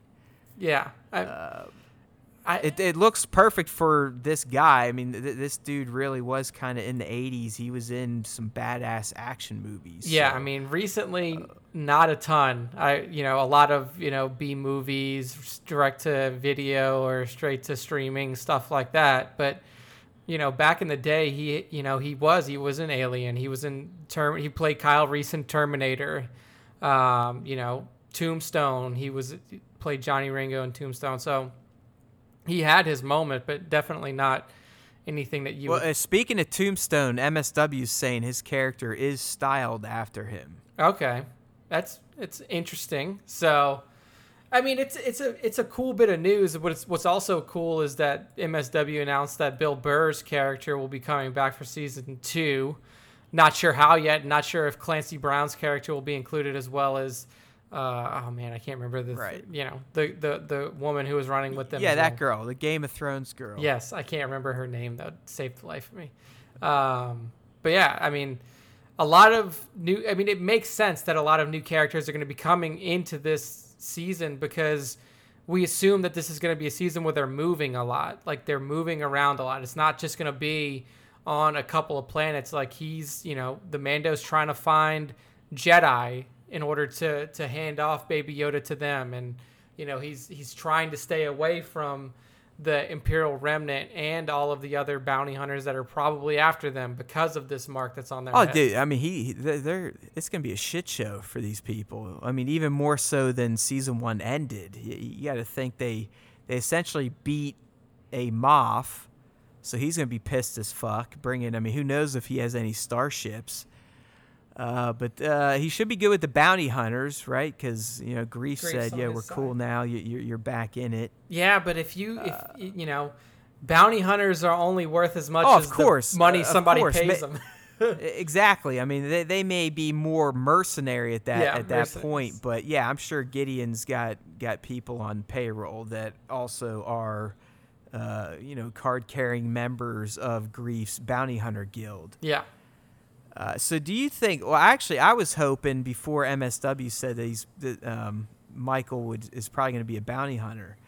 I was hoping this was going to be the Death Watch member that saved Din as a child. Yeah, so you get to see kind of more of the flashback and, get to expand on what happened to him, how he was well, trained. Or or, or like just running into him now. You know, okay. shit, may, maybe maybe Din finds him. Maybe this, this guy is still alive somehow. Yeah, maybe that's like a confidant. Like he he, he stayed close with him or something like that. Right, because, I mean, we get, we got to remember, the motherfucker was saved by Death Watch. Yeah. Like, I don't know if it's Darth Maul Death Watch at that point, but it's got to be close. Yeah, man, it's... It's crazy. It is. It's crazy shit to think, like, Maul could vary... Maul makes way more sense, or Maul could easily transition right into that show more so than, than any character. Yeah, yeah. I mean, all you got to do is flashbacks, anything... Just to, to bring Maul, yeah, especially into in the flashbacks. Yeah, like it's it would be easy to bring Maul back into the show. I mean, fuck, he's got to be huge. Think think how huge Maul is to Mandalore's past, bro. I mean, he, he was responsible for the, the, the first fucking siege. Who who who says that Maul's even dead now? Like, yes, we saw Obi-Wan stab him, and we assume that he's dead. Oh, Maul's toast. I, I think. I think. Bring Maul, him back I, again. No, please, Nick. Please, no more resurrections of the Maul. I'm, gl- I'm so glad he came back, but he died a beautiful death at the hands of, of his nemesis, Ben. So he, he did. That was the way that for him needs to, go. to stay where it is. But in, in terms of the Mandalorian and, and flashbacks and whatnot, I mean, he could play a, a massive role yeah. on that show because he he enabled Death Watch to overthrow essentially the, the monarchy, Satine. I mean, he killed fucking Satine. Yeah. Yeah. I mean, just through the lineage all this shit of the Darksaber, he deserves to be in there. Like, you know, you have to get some kind of history to that blade. Like, you can't reveal the Darksaber through the Mandalorian to a large majority of people who don't know who, what it is. And then just leave it be. Like, you have to give some sort of, like, context behind that weapon. It's almost right. like the ring in Lord of the Rings. Like, that... that yeah, do do that opening ten-minute deal. Like, that's one of the best uh, prefaces for a, a franchise of that scope. Like, let's... I mean, Lord of the Rings is fucking ginormous. Yet Jackson just mastered that opening segment that sets up the entire universe. Yeah, yeah, exactly. It's like you, you've done. never had to read any of those books, but you kind of already understand the conflict between man, elves, and, and Sauron. You got it done. Yep, it was perfectly executed, and that works. That would work really God, well. I, need to, I have not watched those in a long time. I'm coming up on a, a rewatch of some L O T R. I think I tried to with Taylor, and she just couldn't do it. Because really? She she literally couldn't. She's she couldn't even read the books though. Like she's more. I was gonna say like I know she likes to read. Does she even understand that they're considered like literary masterpieces? Dude, she's you know? like she just can't get into it. She says it's no. it's too like she liked The Hobbit because The Hobbit the the book The Hobbit is a lot more you know to the point than the actual movies were, but. She just couldn't get into Lord of the Rings. And I tried, like, my mistake was I tried to show her Lord of the Rings, like, like fanboy style with, like, extended special edition Blu-rays that are, like, oh, yeah, yeah. No, you probably should have just went for the theatrical cuts to start. I know. The problem. Because even those are, are pushing damn near two forty-five, two fifty. Yeah, yeah. So I don't think that I'm going to get her to watch those because it's not, it's, It's not as important to me that she watched Lord of the Rings as it was that she watched Star Wars. So I'm just gonna I'm just gonna accept the win with Star Wars and let that one go. But yeah, I mean, man, think about like at, at the turn of the century, all the major trilogies and shit coming out. Like uh, the Harry Potter movies started to drop. You had the prequels dropping. Yeah. You had the Matrix franchise kicking off. Yep. Um, what the hell were we just talking about? Which movie were we just talking about? Lord of the Rings. And then yeah, all those motherfuckers were going like two thousand and Yeah, yeah. I mean, there was a lot of like the late nineties, early two thousands were a really good time for like extended storytelling in in film. I mean, there's probably I, I mean, th- there's a chance the movie theater experience will never be the same after this fucking oh, lockdown. Dude, like you have to see. Like, I, which, I think some chains are just going to fold. Yeah, some are just going to uh, shut down. Like you, some will be able to, to probably weather it, but probably have to close certain stores. But I, I think it's I, I think it'll depend on the data they're going to get from these early release, where it's essentially a, a twenty dollars rental for a day or two for these in-theater movies that you can now get V O D. Yeah. But if if the data's good there, I, I don't see why uh, distributors wouldn't want to start doing that. Yeah. I mean, uh, but again, that that's still cutting out theater chains like an A M C. So what the fuck do yeah, they like do? The- I just I don't want movie theaters to die. No, I mean there's there's no better way to experience a movie like Star Wars or Lord of the Rings or The Matrix. Well, yeah, I mean really any movie the first time you see it, yeah. the best way to see it is at a movie theater. But even the intern's like, man, can you imagine going to movies after this with all those people? I'm like, well, dude, anything in a crowd, like a, a sporting event, a hockey dude, game, I, a football game, a baseball game. Like, what do, what do you mean a movie? It's all the same shit. There, there are people that, you know, industry, the, the company that I work at now, one of our one of our clients, not one that I work on directly, said that they don't think that people are going to be comfortable shopping in stores again. Like, you won't see full in-store shopping capacity back till January. That's what... Probably. That's what... Yeah, right, right for the next fucking flu season. Yeah. Oh, God. Oh, yeah. Anyways, uh, Michael Biehn, Mandalorian, coming from M S W, there, there's probably a lot of... lot of fire behind it. Yeah, yeah, it seems uh, seems likely. I just I I wonder if it's someone that helped train Din in the arts of bounty hunting. It's just so, because it could just be like another like Ming-Na Wen, where I mean I, I exactly where it's you just know, yeah nobody. Someone just hunting them down. Yeah, right.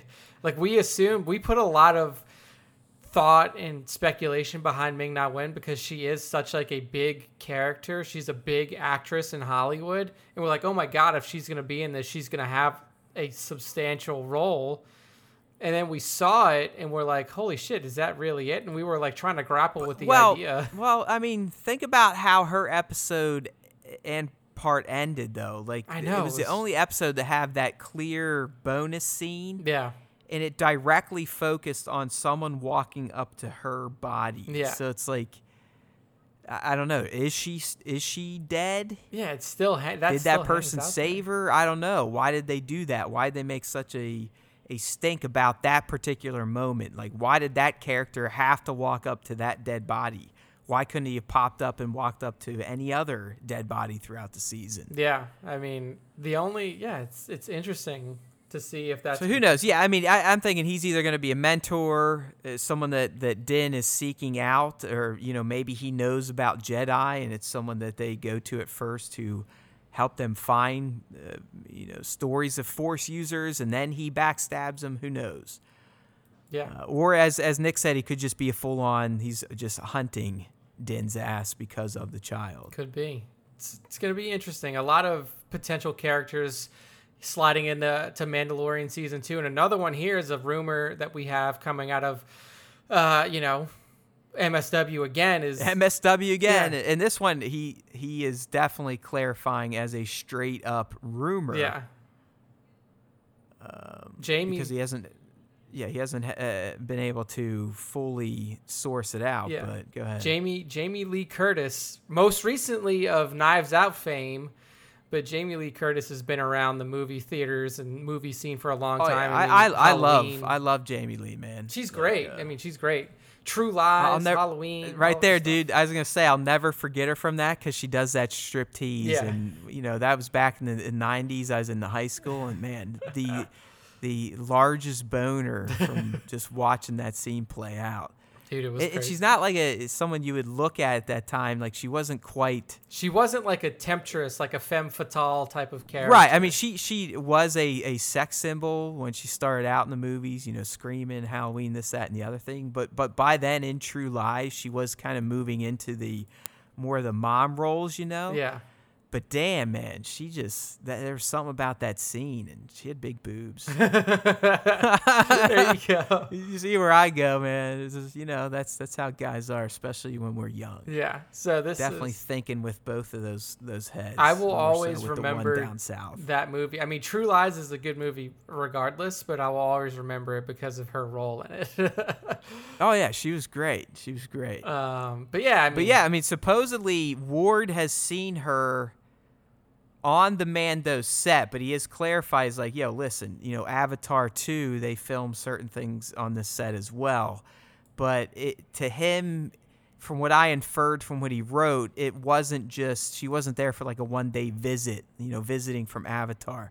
She had enough appearances on the set that he thinks that she does have a role in Mandalorian, but he has no clue what it could be. You know, is she a former Rebellion? Is she former Empire? Yeah, I mean, I just think... Just somebody. I think it's interesting because there are so many of these Imperial remnant characters that could come in now, because we've already seen, you know, Gideon. We already know that my watch is talking to me. Uh, we already know that, you know, the Imperial remnant is alive and well. And if you look at like Star Wars Rebels, you had, uh, you know, Governor Price, a prominent female character who was a villain. And then if you go back into the old E U novels, you have Ysane Issard, which was like the person that took over the Imperial remnant as its leader right after the demise of the Emperor and the fall of the Empire as a whole. So did you say Saddam Hussein? Ysane, it sounded like it. Ysane Issard. Oh, oh yeah, that guy. Yeah, that guy. I had no fucking clue. Who the fuck is that? She's she was she oh, was like she, a an admiral that that ran that took over the the Empire, the remnants of the Empire after the death of the ah, Emperor okay, in, okay. in old canon. So yes, I would really dead, dead stuff. Yeah, like I would really like to see her as a villain. I think that she could play a fantastic. Oh, you do? You want that? Because I was going to say I'd almost want her as a a, a, a good person. No, you know, someone dude. that kind of helps them on their journey. I want to see her because like that's one thing that Star Wars has done really well in written content, but never translated it over into live action or even like, you know, cartoon content, is have like these really powerful female villains. Like we've had Asajj Ventress, we've had, you know, Governor Price in Rebels, and then you have them scattered throughout the video games too. Like you have Darth Treya, you have Tavion and stuff like that from the video games. But like what other, you know, female villains have we seen in either live action Star Wars or in, in, you know, in animated Star Wars? There's just not that many.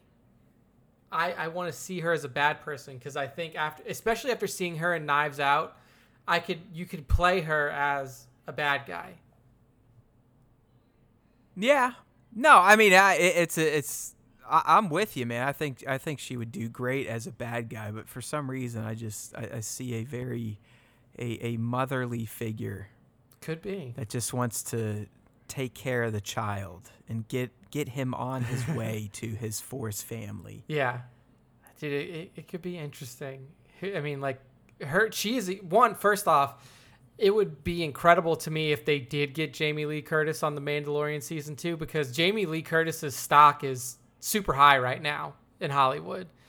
Like she's, you know, doing a lot, oh, of, yeah. a lot of stuff. Yeah, no, I mean, I, I I do think at this point though that the show could get whoever it wanted. I think, yeah, I think so too. I think it. I, I think anyone would love to be on this at this point. Yeah, it's it's not only because of the the hype around the show. I think it's also because of Jon. Like people like working with Jon Favreau, and he's done things in, in cinema that other people haven't done before. And I mean, like he did this whole remake of The Lion King. He launched the M C U with the Iron Man franchise. Like, this guy has now made the first ever Star Star Wars live action T V series to a massive success. Like, you know, people want to work with Jon Favreau. People want to be on The Mandalorian.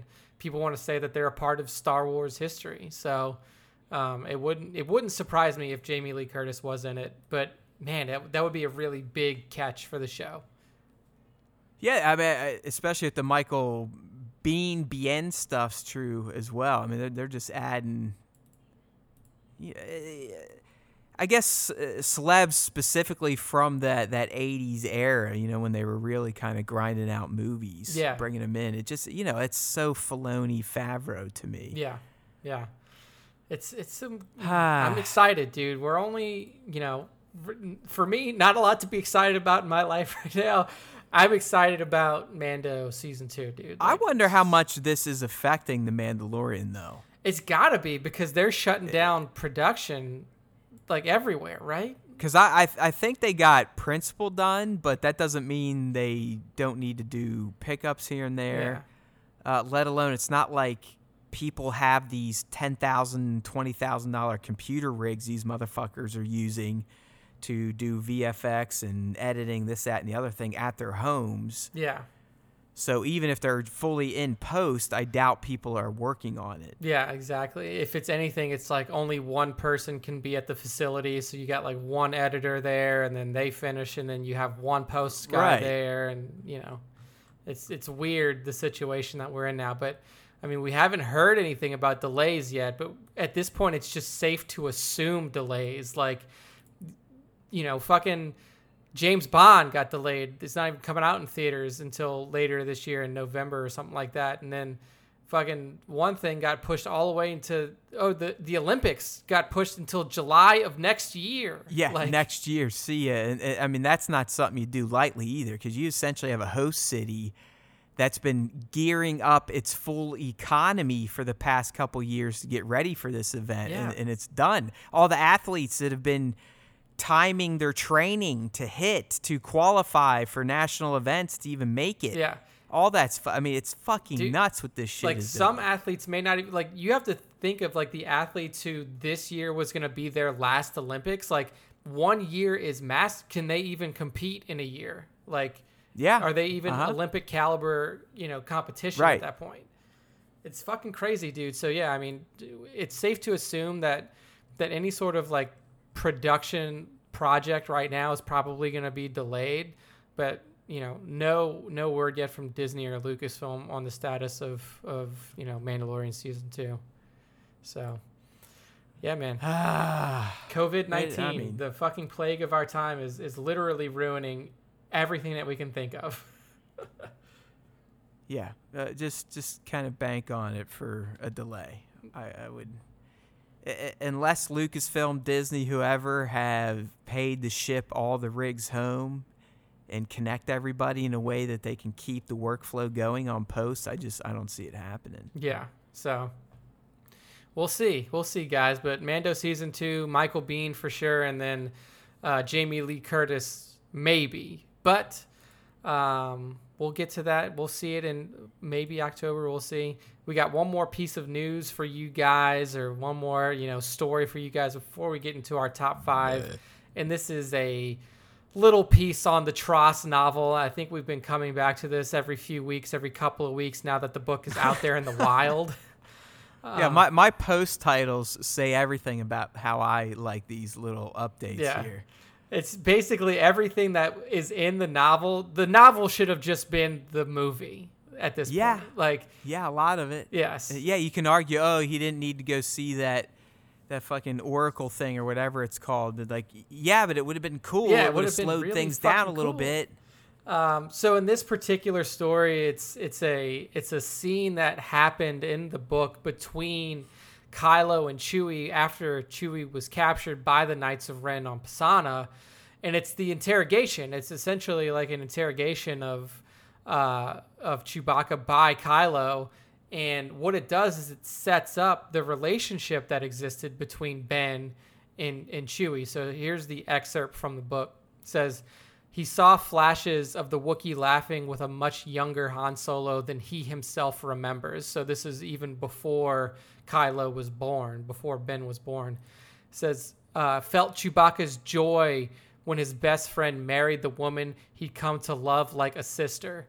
Saw the Wookiee cuddling a human toddler, teaching an older boy to fly a speeder. Target practice with a young man. Their blasters set." Th- that's Ben Solo, by yeah, the way. Yeah, this is all Ben Solo. So starting with the cuddling a human toddler, yes. Um, yeah, for those of you that didn't get it, yeah. it's Ben. "Their blasters set on stun against the haphazard dummy made from rocks." So I mean, come on, like like that shit is fantastic. Like, imagine if they just fleshed those memories out just real quick on screen. Yeah, exactly. And I mean, even the thing that you that you went on to add in the post, saying that that you know, Kylo could see pictures of Ben in Chew in Chewbacca's house, not you know Not pictures of other Wookiees, not pictures. Yeah, of... no, no Wookieettes, or you know, no, none of his Wookiee side that side pieces he was getting. Yeah, yeah. It was just, uh, it was Ben Solo. So it, it showed to Kylo. This is how is it is it uh, the way it's explained in the book is it showed to Kylo that like, you know what? Yeah, you did fucking kill your own father and this this Wookiee's best life mate. But he still loves you. There is a chance. And it, so it, this is essentially the first time that Kylo realized that he could feel hope again. Yeah. And it taught him that, you know, this is this is what it would mean to return to my former self, family, and friends. Like, people do love me. They did love Ben Solo. They can still love Ben Solo if I fucking allow him to come back. Yeah. And, and like... It it just matches so perfectly with the level in the of despair that, that Ben was feeling in the comic thread. Yeah, he hated himself. Yeah. Like he like we've talked about. I mean, he was much more clear in what he thought he wanted to be than Anakin was, but he could never make the full cut like Anakin did. Like I mean, Anakin. The way it's portrayed in the movies, it's terrible. It's very wonky. Like, eh, hey, whatever. I'll just fucking become evil. But once he did, he, you know, he pretty much committed to it until his grown son snapped him out of it. Yeah, and like Kylo always thought he had to be bad, but he could never fully tilt. He did horrible shit, but he could never just fully embrace it one hundred percent. Yeah, I mean.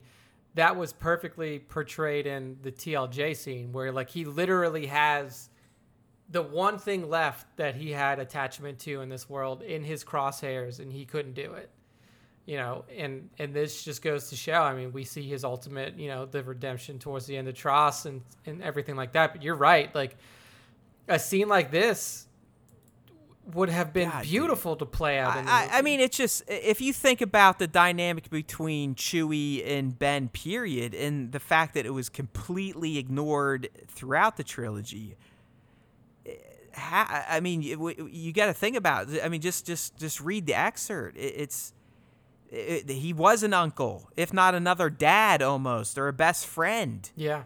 I mean, Chewie taught him everything. Chewie taught him how to have fun, how to shoot. How to dick around, how to fix shit, how to race. Yeah. Chewie probably gave him his first uh, alcoholic space beverage. Like exactly. Like, you know. Yet, in these three movies, like, the, you wouldn't even know that they ever had a bond. Yeah, the only interaction that you ever really see with with Chewie and Kylo is right when, you know, the, the he kills Han and then Chewie shoots him. But, like, in yeah. that moment, you knew... Like, you, you saw Chewbacca's reaction, and, like, you knew it was because his his best friend was just killed, but you also knew that part of that was because it was his son who did it, and you know... Yeah, I mean, Chewie could have took his fucking head off, let's be real. Yeah. I mean, Ben slash Kylo was stunned. Yeah. Just like Snoke called him out in at the beginning of T L J. He's like, you fucking pussy. You did that, and it, it, it broke you. Yeah. I mean, it's... It's just one. Well, I guess Nick, uh, I didn't write it here, but uh, I, I guess Kylo, as he's interrogating Chewie, blames him for why he got bested by a scavenger on Starkiller Base. He's like, you know, if it wasn't your fault, you, you fucking shot me. That's the only reason Rey was able to, to beat me. I was off, you know. I, I mean, feeling hurt and shit. He's probably not wrong. I mean, he did get shot. Well, yeah, there was that, and the fact that he just killed his dad. Yeah, just, and, yeah there was you know, a lot like we of said, things. The the guy is a, a fucking emotional mess. Period. I mean, I, I, that's why I'm glad we read the the Rise of Kylo Ren. Now you see it. Even his turn was not d- definitive. I mean, it was it was. He is he's like, okay, I guess I'll just do it. Yeah. He literally said there's no other path for me. He's when like, he was okay, yeah, it's like you want me to do this, they want me to be this, so I guess I'll just do it. Yeah. It was it's like, oh golly gee, Ben, okay. It was yeah. Uh, but yeah, th- this shit just uh, once again is like, man, why? Like, was there a need? Was there really a need for a two-hour and twenty-minute cut? Right. Like, were we were we looking for some sort of record? I mean, what was it? Was there data behind this move? Did Bob say, "Yo, if we have it at this exact runtime, we will make X million more dollars than if it's this runtime"? Because I don't get it. Like, why? Especially something like this. Okay, the Oracle. All it really says, like, oh, hey, yeah, you beat all the, the Mustafarian motherfuckers that were protecting it. Now you can open it. You earned it. All right. Okay. It doesn't really add much to the story. Still would have been great to see. But this? Are you kidding me? Yeah, this. Chew is- fucking Baca having a moment with Han Solo's son like this, and it's cut completely. Like, you don't even see them interact. Yeah, like, literally it is Chewie gets captured, Chewie gets rescued. That's basically, you don't even get to see him in confinement outside of when they get there. Yeah, when they walk in, him. he he looks all like he's, you know, been, he had the shit kicked out of him, but yeah, you never know why. Well, here you go. Now you know why. It, it's because Ben Solo, his human nephew, his human uh, uh, quasi-son, just rifled through his memories. Yeah. I mean, it just goes to show that, like, I can't, I I can never blame J J. Abrams for what Tross ended up being, because I feel like shit like this that he had in his head, that he had in his drafts, because they write these novels based off of earlier drafts of the script. That's why you see a lot of things that aren't in the movie, even in books like, you know, the, the novelization of T F A. They're based off of earlier versions of the script. So, like, I, I can never blame J J. Abrams for the fact that Tross didn't turn out the way that it should have, because he had ideas like this. Like, he had ideas like the Oracle. He had ideas like this one. He had ideas that would have made this story so much more fleshed out and so much more satisfying, but they were just, they hit the cutting room floor because of things outside of his control. I don't even know if this one got shot. I mean, I, I know there's some concept art I've seen for it, but yeah, I mean, it probably did. I mean, according to J J's best buddy, Greg, there is no J J cut. I doubt. So this is what this is what J J wanted us to see. I don't think that's true, and I, I think that's because, one, J J. Abrams himself can never say that he has a cut of this movie that exists, because he would, Disney would essentially blackball him from Hollywood, like, like. You know, they have the power to do that. You don't think that if J J. Abrams comes out and says, yeah, I have a three hour and twenty-four minute cut that I want to release, but Disney will never let me do it, that he'll work again? Probably not. And, you know, Greg Grunberg can't say that, yeah, oh, yeah, you know, he's got it. I've seen it. It's going to happen. Like, it's just, you know, that's the politics of Hollywood, unfortunately. Are you a conspiracy theorist, Nick? I, I now I may be. For this, I think so. But yeah. Are you saying Greg Grunberg released covid nineteen? I think so. I think I have an image of that, like him standing. Just to distract us all from the J J cut? Yeah, yeah. I see. I have a picture of, of Greg Grunberg in a plane that has covid nineteen written on it. So that fat bastard. Oh, man. I read somewhere, apparently Snap Wexley is, he's like the, he's like the stepson or nephew of Wedge or some shit. Really? Interesting. The nephew yeah. of Wedge. Okay. I mean, I could buy it. I figured that he was always related to Porkins, because they're both fat. You know, he was avenging his fucking uncle's death at the hands of the Empire and won't let another evil...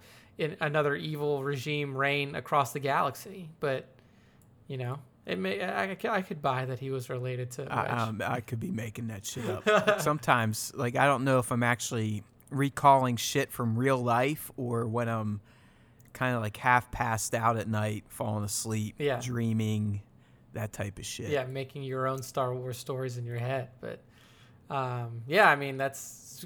People need to go pick up the Tross novelization and read it, because I I mean, I guess I should do that too.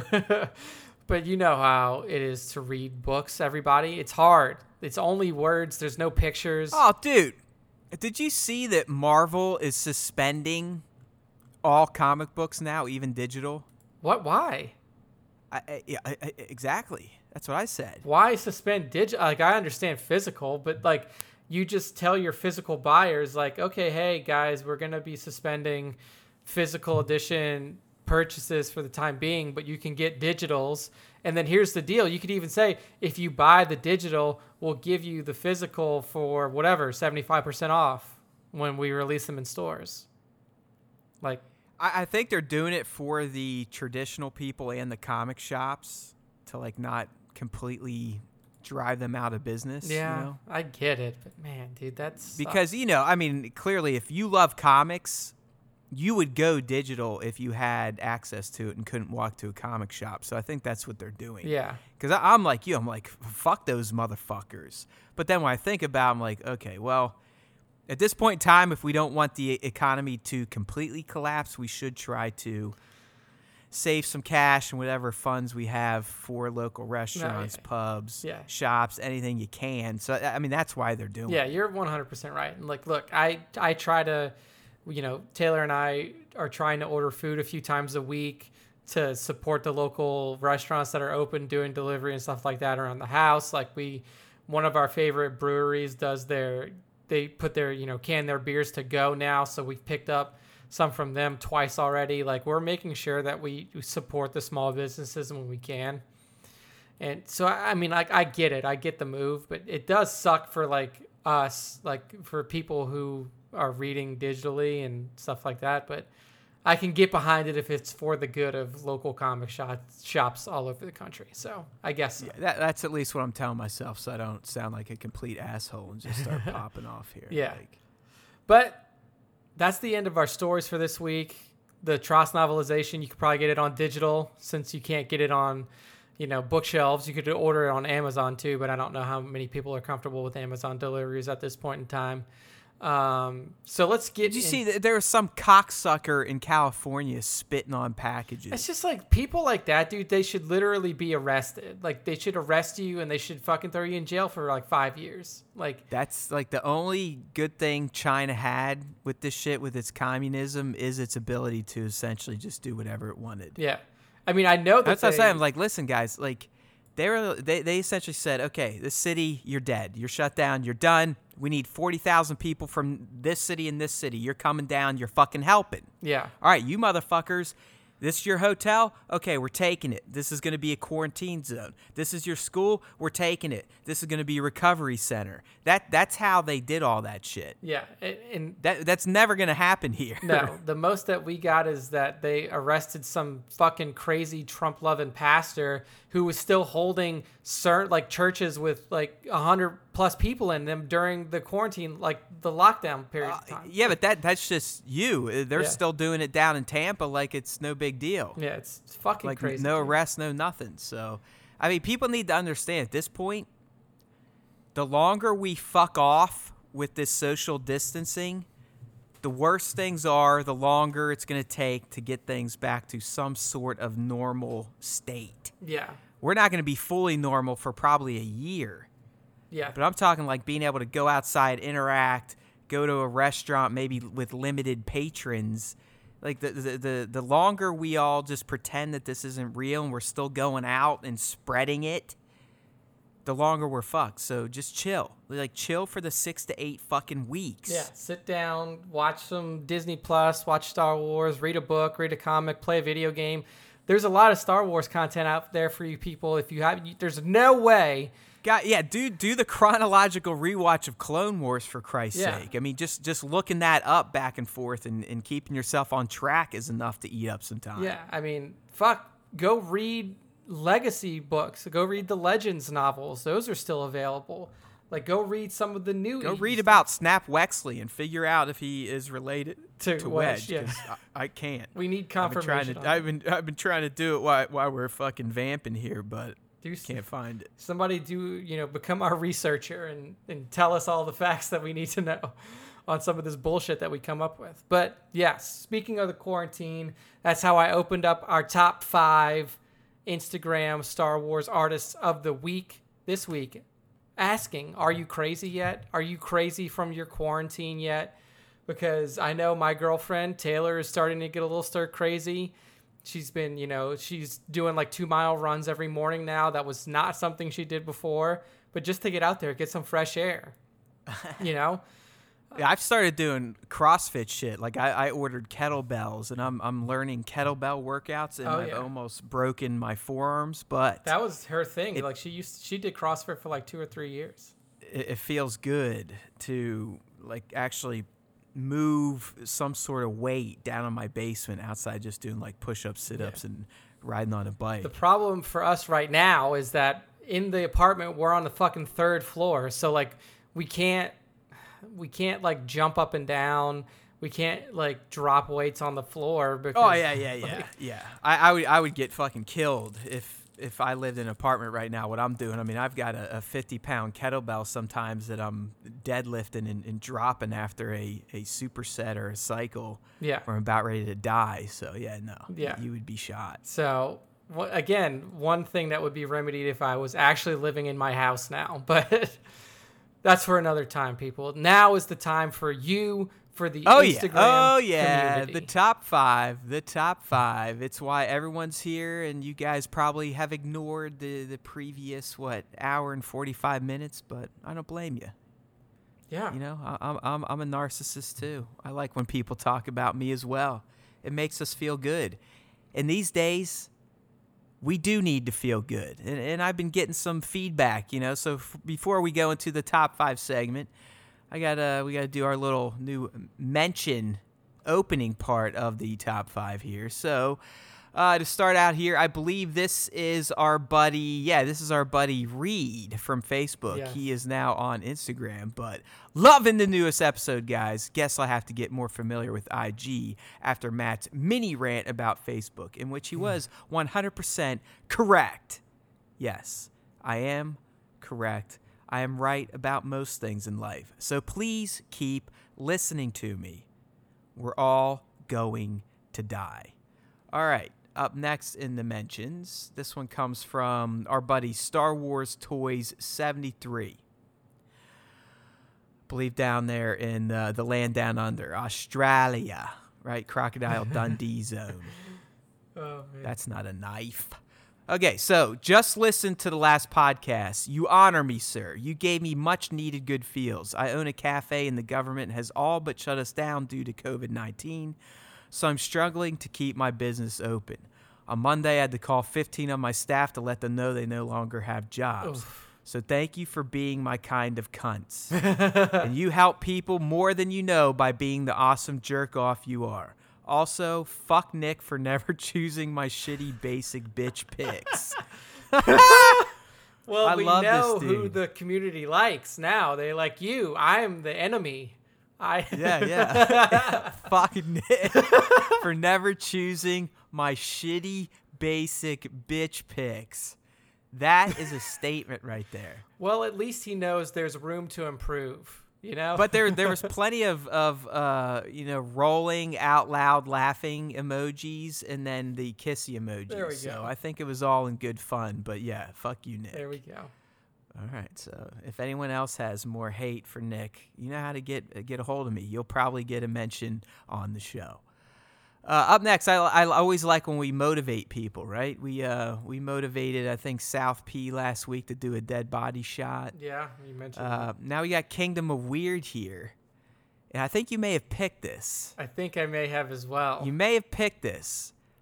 But I, I made the mention segment. I put it in here because, all right, so Kingdom of Weird, he does a lot of three and three quarter inch stuff, like great stuff, great setups, great sets.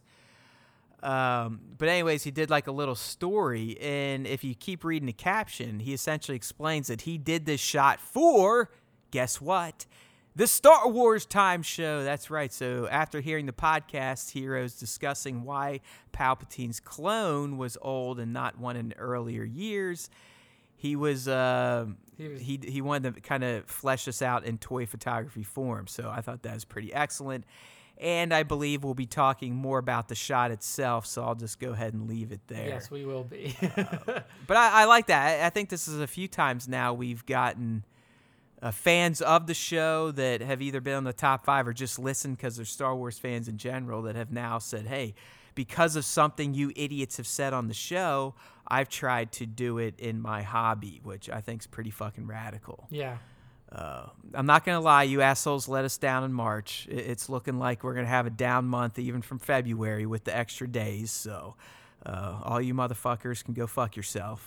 All right.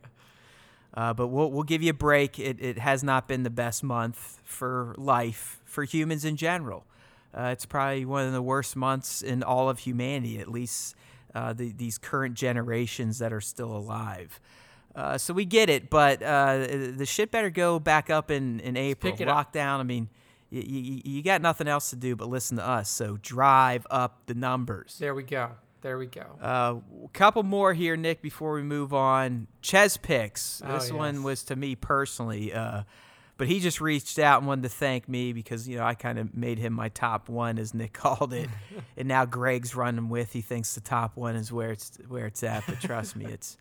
Top five is where the magic happens. But um, got your note, Chris. Appreciate it. You bet, buddy. Love your stuff. It even motiv- motivated me to get out and do some natural light setups this past week. But I've got a story coming up on that because I managed to ruin everything, including this hobby, when I'm even trying to take a less stressful approach to it.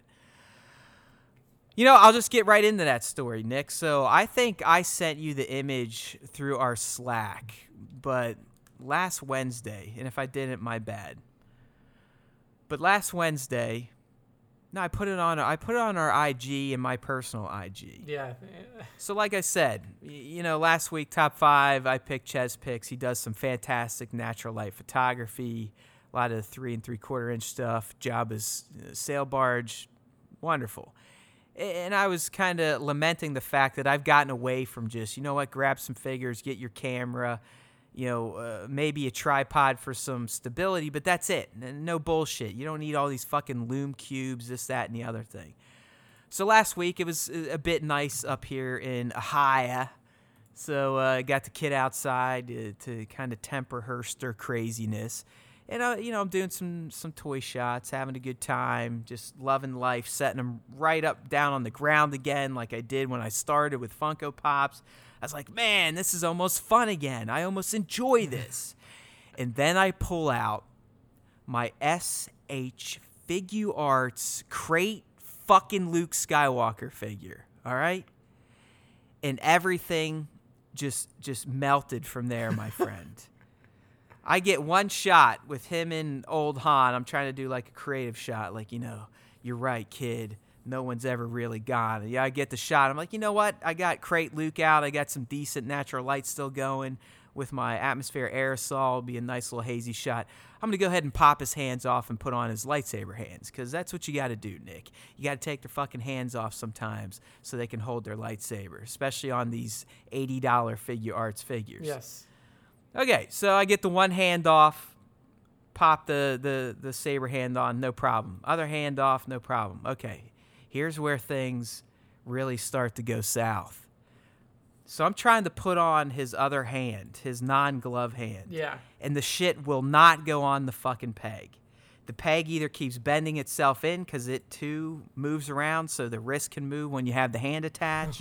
But you need enough force to kind of pop a peg into a little hand hole to get the fucking hand to stick on the peg, right? Yep.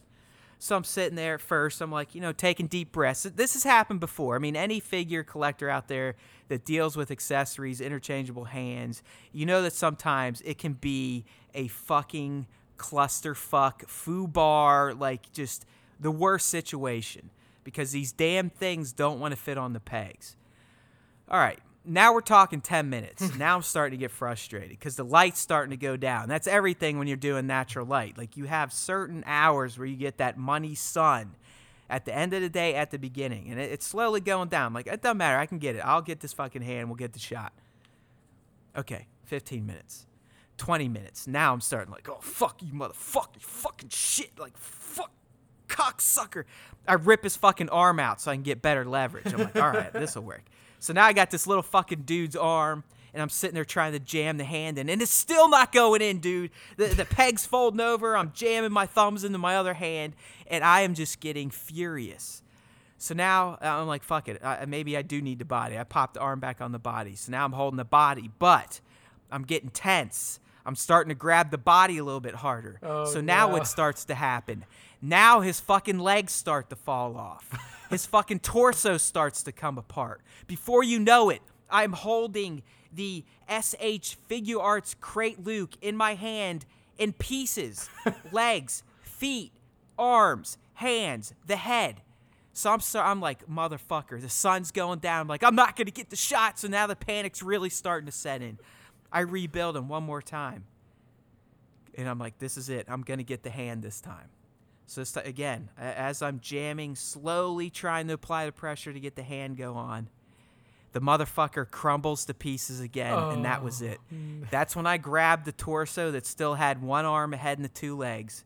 I took it, wound the motherfucker up, and threw it as hard as I could pitch it at a concrete wall. So we're talking an eighty dollar figure.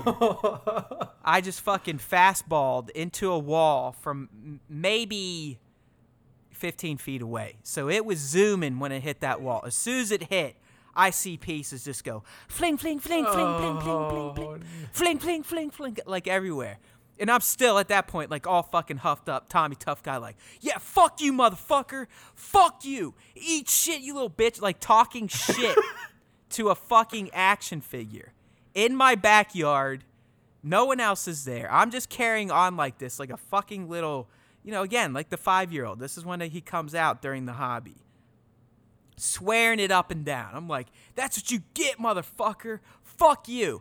When in the back of my head, reason's starting to kick in, going like, dude, you're talking shit to a figure that you spent eighty dollars of your own money to fucking buy. Yep. And now you probably just fucking broke it to where it's a piece of garbage. Yeah, where it's useless. But, But I still don't want to admit it because I'm used to playing that game because of how many fucking Xbox three sixty controllers I smashed in my life. I'm talking four hundred dollars worth. So I know what that feels like to where you do it and you do break it and you feel good for a second. Like right when you break it, you're like, yeah, finally, fuck you. But then immediately after that, that's when the regret sinks in and you feel like a big fucking asshole loser because you're like, dude, you're an adult and you're smashing shit that costs big money. Yeah. Yep. So that was me out on my deck. So I then proceed to spend the next forty-five minutes, at this point giving up on the photo shoot clearly, looking for his pieces. Because I'm like, fuck, I can't, th- this is literally a trash figure. I couldn't even sell it. Like his head popped off. There's no fucking head left. There's just a body. So all I could find before I turned in at night was was his body. Oh, his fucking no. arms, legs, and torso. No head. So I'm like, that's it. You you literally just blew this eighty dollar figure. So I, I cool down, take a shower. Couldn't let it go. I walk out at night, turn my, my flashlight on. I'm like, fuck it. I'll just, I'll do one more scan. I find his headpiece, dude. Laying, like, down in the yard. Feet and feet and feet away from where he exploded. It was a miracle. But here's the kicker. I turn it around. The fucking face part's gone. Oh, God. Ah! So I, I have a Crate Luke with a missing face piece. Oh, man. Assembled, but I will never touch it again because of how fucking fragile it is and what it did to me that night. It it really ruined my night, my experience, being out there, getting back to basics. So there you go, toy photographers. I know sometimes you like those those stories of pain that we go through. Fucking putting little hands on one twelfth scale figures could be one of the worst exercises we have to do for this hobby. Wow. Enough said. Well... Um, Chess Picks, I hope that that makes you feel a yeah, little... That's your fucking fault. oh. Try, trying to get out there, be like you, be like Nan. Like, oh, yeah, look, natural light shots and shit. And this little fucker I couldn't get his hand on, and it, it was just over. So I essentially destroyed a, an eighty dollar figure. I mean, I do have the one face, but he's not fully complete. I'll never shoot him again. I hate him. I don't really even want to put him in my case, but I can't quite throw him out either, so... I don't know what to do. So before we fully move into top five, I just want to get out a notice there because I think I'm going to float this out on I G at least and probably Facebook. But Nick and I, uh, we want to do another round of Ask Us Anything. So look for the graphic on I G and or Facebook, and just know when you see it to leave uh, questions and comments, or D M us, or on I G there'll probably be a story poll to solicit questions as well. So the Ask Us Anything, again, is Ask Us Anything. We'd prefer it to be Star, Star Wars, Wars related, related, but yeah. yeah, at this point, why not? Let's have some fun. So once we build up enough questions, we'll do a full-on segment or a special episode for that. We also want to float the idea, so I made a graphic, I'm going to put it out there, but Sir Dork suggested fans submitting a shot, you know, every other week or maybe once a month for me, Haywood Pop, to kind of break down like I'm about to do during this top five, because this is one of those top fives where my friend Nick is going to surprise me with one of my old shots. And I'll probably be a little critical of myself, but same idea. You'd submit a shot, I'd break it down. I probably wouldn't be as mean as I'm about to be to myself, but I would give you my honest opinion about what I'm looking at. So just look out for those graphics. Get involved. The the more interaction we have, obviously, the better these segments will be. So I just wanted to get that out there before I turn it over to my man, the host, the maestro of the Top five Fan Artist Features of the Week. Oh, yes. Here we are. We're back here for the Top five, trying to get through the week, trying to get through the quarantine. And you know what? We have some really, really good shots here from some fantastic artists. So let's kick it off. Let's start it off with the GOAT, one of the GOATs, GOAT one, GOAT two, GOAT A, GOAT B. Yeah, they're getting all upset because they, they think Papa P is the new GOAT. I'm like, really? Don't worry. You guys are the GOAT. You'll always be the GOATs. There's only two GOATs at this point. Yeah, in time. I know. Look, we, limited edition. We have Star the Rushmore. We we talked about the, the Star Wars time, Mount Rushmore. Papa's on that, but we have at Sir Dork seven three zero, our good buddy Jared Middleton, the O G GOAT, GOAT one, GOAT two, A B, whatever you want to call yourself. But he's got a really crispy Stormtrooper shot here, and I'm not talking about crispy in the way that we usually say it. I'm oh, talking yeah. about actual literal charred, crisp Stormtrooper. And this is like, when I think of Sir Dork, when I think of Jared, like, this is the exact thing that I think of, like a roasted Stormtrooper in the middle of a fiery blaze with like half of his face missing. This, this to me, this shot, this is what Jared looks like after one of his toy photography shoots goes bad. Yeah, he just burns off like half the, of his body. This, this would be the demise of, of Sir Dork right here. Yeah, this would, you know. And he'll turn into a zombie Stormtrooper. But, I mean, to me, first and foremost, th- this figure is fucking titties. Yeah. Uh, this is a custom made by, it looks like a... A Soul Tease Art Creations. I guess uh, Jared met him at a Comic-Con that, that I know uh, Jared and Chaos Cutie set up for and, and sold some shots and shit. But uh, love the figure. Love Jared's pose. Uh, it's very zombie-like, which I think this is That's a, a zombie trooper. For, yeah. Yeah, and then obviously he's got his patented flames out there. Probably had his blowtorch. Uh, some gasoline, other fossil fuels. You never know what type of uh, flammable liquid this dude is rolling with. But, uh, yeah, I mean, definitely if you say Sir Dork, this is a type of shot that comes to mind. Yeah. What I really like here is the like the way that he has the figure like positioned. You know, he's got the leg cocked in, he's got the shoulder back, the arm coming up, and the head. Oh, yeah. No, like, that's what I mean. The, the pose yeah, is the a, a, a spot-on zombie trooper pose. Yeah. I mean, that is what a walker trooper would look like. Like, all like, ah, yeah, yeah you know, can't can't really walk too straight, walking all ratchety. Dude, it's... Uh, so, yeah, I mean, that that's what stood out to me initially, why I, I featured it, using the hashtag Star Wars Time Show. Again, my friends, if you want to be immortal and made infamous on the Star Wars Time Show Broadcasting Network, you got to tag us in your Star Wars art on Instagram. So at Star Wars Time Show, tag us that way and use hashtag Star Wars Time Show. Yeah. Like our buddy at Sir Dork seven three zero. It's beautiful. It's a beautiful shot. So yes, at Sir Dork seven three zero. Wonderful stuff. One of the GOATs, and will always be one of the GOATs. Thank you, Jared, for the excellent picture. Next up, we have a really awesome Uh, poster recreation by at tones one one three eight. He's an avid follower. He's an avid commenter. Tags me on shots personally on I G. I think tags Matt too. The guy's a, a true Star Wars. Oh yeah, hunter. And I I want to give a, a shout out because he is someone that is still deemed an essential worker at this time. He's oh, over wow. in the U K, and I guess he works at a factory that is now making. They're either making uh, respirators or parts for ventilators that our country needs because we were not prepared. Yeah, so, so thank you. Uh, shout out there. Yes, yes big thank much you. Appreciated. Um, so what we see here is a poster recreation from Episode Four from A New Hope, and it's all done with figures. So just picture the you know the Episode Four poster art.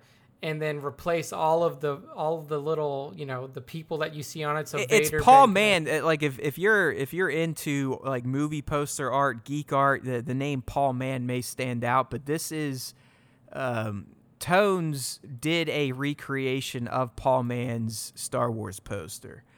Yeah. Uh, so that that's what this is. But yeah, I mean th- this is what Tones specializes in. It's either recreating scenes with figures and putting them on kind of like tops cards or these posters with figures, and they're always a treat. I mean, uh, they really are well done, and just how you composite all these different elements into the shot. Yeah, yeah, it's it's really cool. I mean, it looks like, you know, if it wasn't, you know, it looks like the actual poster. It doesn't look like he just went in and dropped some toys on it. Like he, you know, the work that he put into... like you said, composite this in and make it all look, you know, solid and realistic and believable as a poster is fantastic jobs. Look, I mean, he's so good at this Photoshop shit. Look down there. Like, even his logo looks like the Topps logo. Yeah, it does. T O N E S. The Tones yeah. one one three eight. I think that's hilarious. That's awesome. I love it. So, yeah. But, yeah, this, this is this is fantastic stuff. Like, I'm always amazed by compositing work because, again... I'm assuming every one of these figures were shot on their own, probably against a very basic background, green screen, white, black, cut out and then mashed together to make the poster. Yeah, yeah, makes sense. And these are these are figure arts, at least the uh, Skywalkers, Han, Chewie, Kenobi, Vader looks like it too. I'm not sure about the ships. Not sure if those are toys or if those are just like, like a random... thing. Yeah, clip art. Yeah. Awesome job. At Tones, T O N E S. Yes, one one three eight. Everyone knows what that is. If you don't, you don't know yourself, George Lucas, and you don't understand Star Wars fan culture. T H X. Yes. All right. Um, next up is a not a toy photography piece. It's a piece from one of our favorite artists here, at Super Scoundrel. Oh, hell yeah, dude. And I, I've yeah. Go ahead. Riff. This guy, sorry, Nick, I get excited when I see Super Scoundrel stuff. Because um, I, I feel like he's someone we found either right when he was about to take off or, you, you know, we found, shared, and just helped him go nuts within Star Wars fan art, uh, social media stuff. Uh, because his account is just going crazy in terms of followers. And he keeps churning out, you know, sometimes daily, but if not, at least two or three pieces a week uh, of stuff like this. And this is a what a shadow trooper, no, a dark trooper. Dark trooper from it's like a uh, skin within Battlefront two. Yeah. Right, it, it's done within his animation or his style, which I'm calling it an animation style. That's what it looks like. I don't know if it's vector or what, but I just anything Super Scoundrel puts out these days, it's like, uh, okay. That's going in the folder. That's awesome. I, I, I really want a high-quality, super glossy, super shiny art book that's, you know, about a foot and a half high of this guy's work yeah. that I've seen on Instagram. So I could just flip pages front and back and see shots like this Dark Trooper. You hear that, Devin? You need to get on that. Make yourself... Yeah, a, staple a, a this book. shit together yeah. and Co- fucking COVID seal it and mail it out. Yeah, coffee table book or whatever people call that shit now. But yeah, I mean, all of Devin's work is just top notch. I mean, right after he put out this one, he put out a, a Mud Trooper. Um, he's got a picture of Eminem there. I mean, that's really like it, it's it's it's his style. It's so cool because it's not full on animated cartoon, but it's also not full-on live action. It is kind of like that cell shade version, but even slicker, maybe a little more cyberpunk, a little more shine and color. Yeah, like this this to me, like I you could see this figure or this this, you know, trooper in like the Gennady Tartakovsky, you know, Clone Wars. I feel like that that would fit really well into that like art and animation style. Um, so yeah, I mean, at super underscore scoundrel on Instagram. I mean, we've, you know, Devin has been a staple of the top five for as long as we've known about his account. And I don't foresee that falling off unless he just like loses his hands and can't make art anymore. Um, Which, but yeah, please don't happen. Don't, stay don't, inside, yeah. Stay safe. Don't touch shit. So you have to cut off your hands. Yeah, please don't do that. So, um, excellent work. And on we go to the next one. Fa- like literally one of my favorite accounts on I G. Oh, yeah. for yeah. for Star Wars fan art. I just just fucking love it. Yeah. Speaking of, I know Greg keeps calling it out. Do you see where we're at though? forty-five hundred forty-five hundred Yeah. I mean, the the growth it seems has slowed down a little bit. But, um, yeah. For- oh, yeah. I G's choking shit hard. Like, I mean, it's killed Haywood Pop again, but it's even starting to come over to Star Wars time. Yeah. So five thousand once we hit five K, if, if all manufacturing in the world's not, you know, ended at that point, we, we will do the hats. The hats will come, but that's still five hundred followers. Again, away. We can't do everything, people. You know, we, we, we put on the show. You got to fucking go out and talk about it and tell people and trick people that it's actually worth listening to. And then once they do, subscribing to, commenting, interacting, leaving ratings, reviews, all that fun stuff, yes. right? You got to do something. Come on. Yes. Get off your lazy asses. Just don't go outside. Remember, you don't have to spread the disease. You have to spread the show. Exactly. And that can all be done from the comfort of your own home, on your phone, on your computer, on whatever device you use. So next up here in the top five, we have a brand new Uh, entry, brand new artist hitting the top five. I, I like this one too. At Lennon underscore or at Lennon period toys. Yeah, John Lennon. Yeah, John, John Lennon. Lennon. He's not dead anymore. He's now doing Star Wars toy photography. And what this shot is, is, is it's just a simple shot of a stormtrooper taking a dewback to get some water. I mean, what's really cool about it, though, is that the reflection that, that Lennon was able to catch in the water is, I don't know if it's Photoshop or if that was actually like the reflection. No, I, I bet it. that's a, a a true mirror reflection. You know, you got this nice smooth water, so you, you get that true reflection. It's giving us a a mirrored image of the trooper with his dewback. I, I think the dewback, like the water coming out, that's, that's probably, probably Photoshop. Yeah. Because you're not really getting any ripples in the actual water po- uh, puddle. Yeah. But like you, the, the thing that, that caught my eye and why it got featured outside of it having hashtag Star Wars Time show is that damn reflection. Yeah. And it's just being, again, a nice, simple outdoor shot. The, the you know, no wires are needed, no extra light. I, I assume there's no extra light needed for this. It's just framed well, and that reflection uh, clearly is the is the star of the shot, and the thing that makes you go, wow, you know that those toys look fucking great. Yeah. They look more than just toys. Yeah, it looks, this is something I find pleasing. Yeah, it looks really fucking cool. I mean, I don't think we often see the dewback figure either. Like, so seeing that in use here was really cool. Um, just the way that he's got it packed up. I mean, like, it looks like this stormtrooper is literally like on a, you know, a, a desert, you know, trek with his dewback. He's packed up with his, you know, stuff, and the dewback's packed up as well. I mean, it's just yeah. an overall really cool concept, a really cool execution on the shot. And you're right. I mean, that what really makes it is that reflection, like the fact that he was able to identify that and capture that in the, in the picture itself was awesome. So at Lennon dot toys on Instagram. Well done, sir.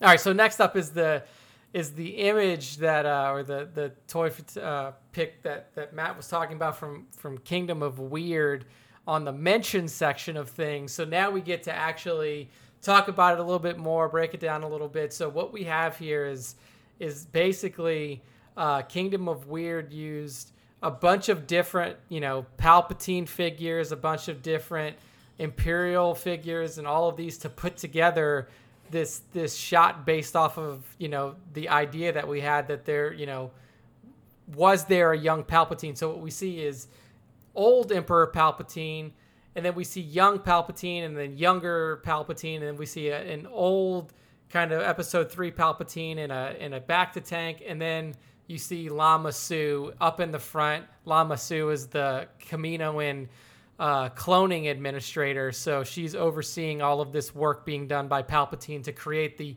proper version of himself to be seen in The Rise of Skywalker. Yeah, I, I just, I mean, obviously I love that we motivated Kingdom of Weird to even do this, but just look at look at the, the scene set yeah. here. I mean, it's a...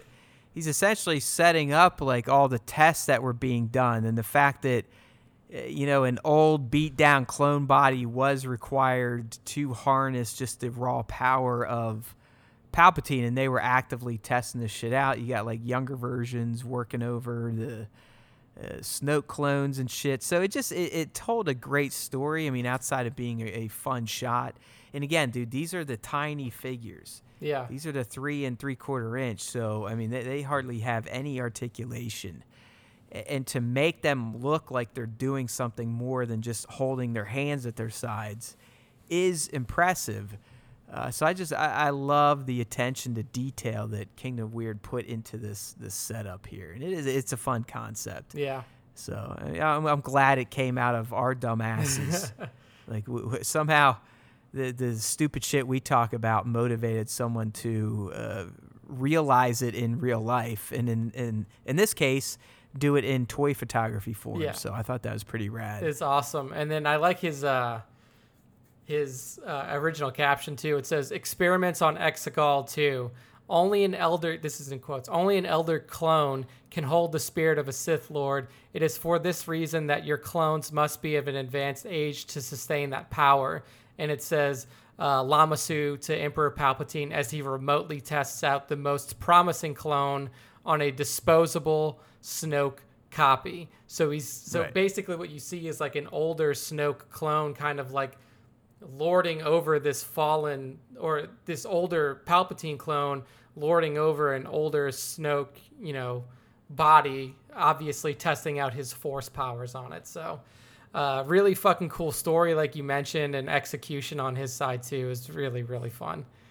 Um, all right, so that brings us to the Haywood Pop Shot breakdown for this Uh-oh, week. I can see the top of it right so now, you, you, and I think I have an idea. So you know what it is. So, um, oh, there it is. Yeah. So this this shot that we see from Matt. Actually, you know what, Matt? This is your shot. You break it down. What are we seeing? How did you do it? And where where did you take this excellent image? I swear image? we've we've talked about. I this I feel one like before. We did too, but I don't remember if it was like if it came up in organic conversation or if I actually picked this one before.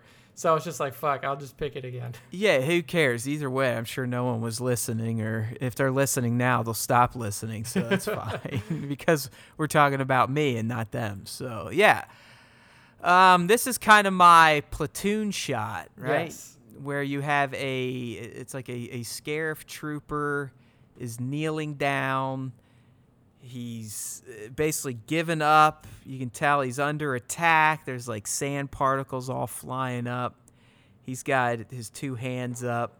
And then behind him are other Scarif shore troopers just kind of ragdolling in midair. I'm almost positive we've done this one before, but we'll roll with it. Yeah, I'm looking. I'm trying to look through the, the previous top fives now and see if I did have it in there. So we, st- but but it, there there's still some interesting t- things here because again, this is a shot that I, I shared. twenty eighteen. When, when did you say? Yes. Okay. December twenty eighteen. Sure I, yeah. This was definitely taken summer of twenty seventeen. Wow. So it was over a year it took to. Oh yeah, a long long time. But this is also one that I'm sitting here going like, you know. This is why I enjoy. I used to really enjoy this hobby because this is a shot where, yes, I was down in Hilton Head, South Carolina at my timeshare in the parking lot, like in the side there that had some sand, and just fucking threw these figures down. The, the, the particle effect, my friend, that's all practical, and that is me using my foot to forcibly kick down into the sand to spray the shit up. Okay, so that's what I was going to ask, if you did some sort of like explosion or if you actually just kicked it.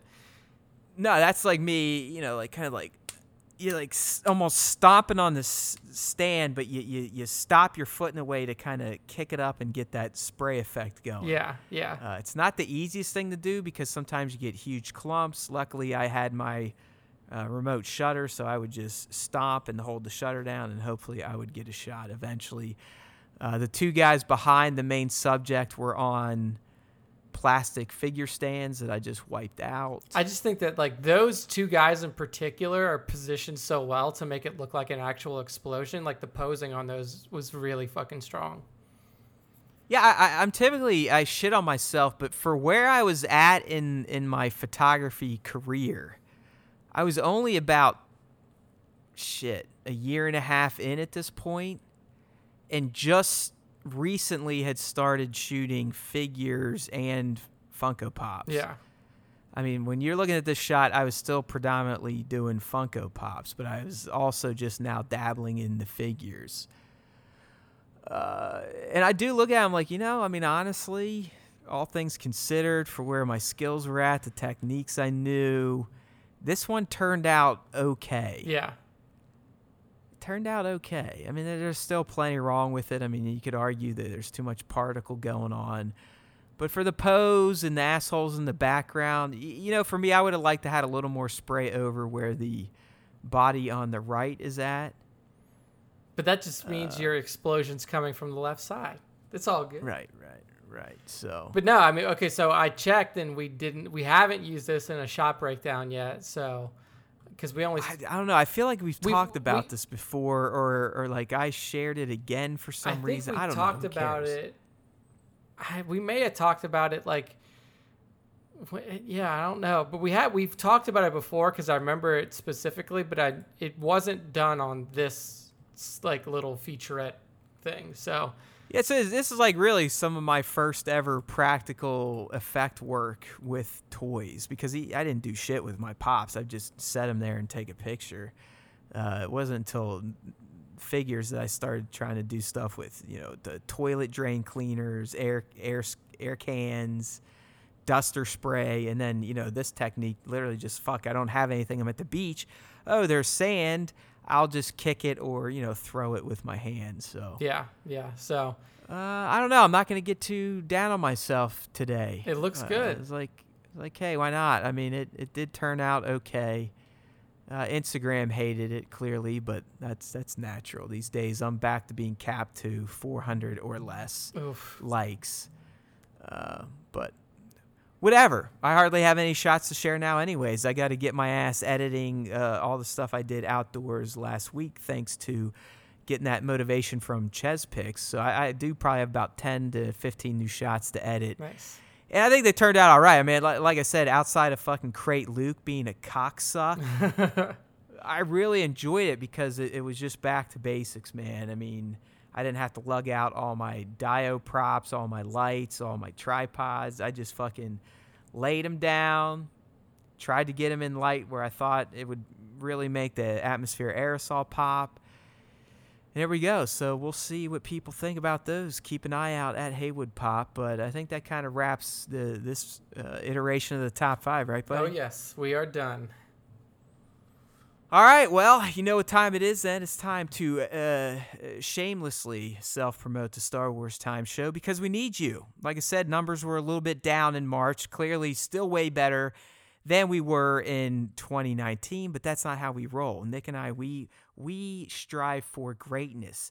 We strive for continued growth and success, and we can only do that by more of you motherfuckers telling people about us dumb motherfuckers, all right? Can you do that? You know what to do.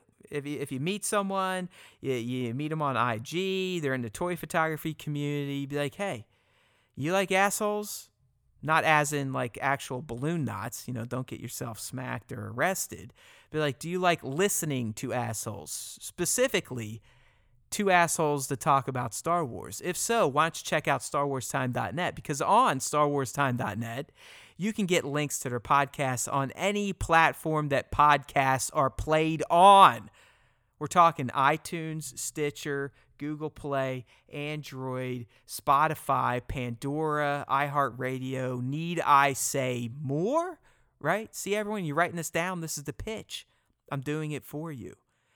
And once they're there, they they can also get our other socials. They can learn how to follow us on I G, hashtag Star Wars Time Show, at Star Wars Time Show. Get on the top five, become famous, make millions of dollars, get so many followers. You never know what's going to happen when you link up with the Star Wars Time Show. So, star wars time dot net, that's all you need to know, because there's always time for Star Wars time. And remember, if you listen to the Star Wars Time Show, the Force will be with you always.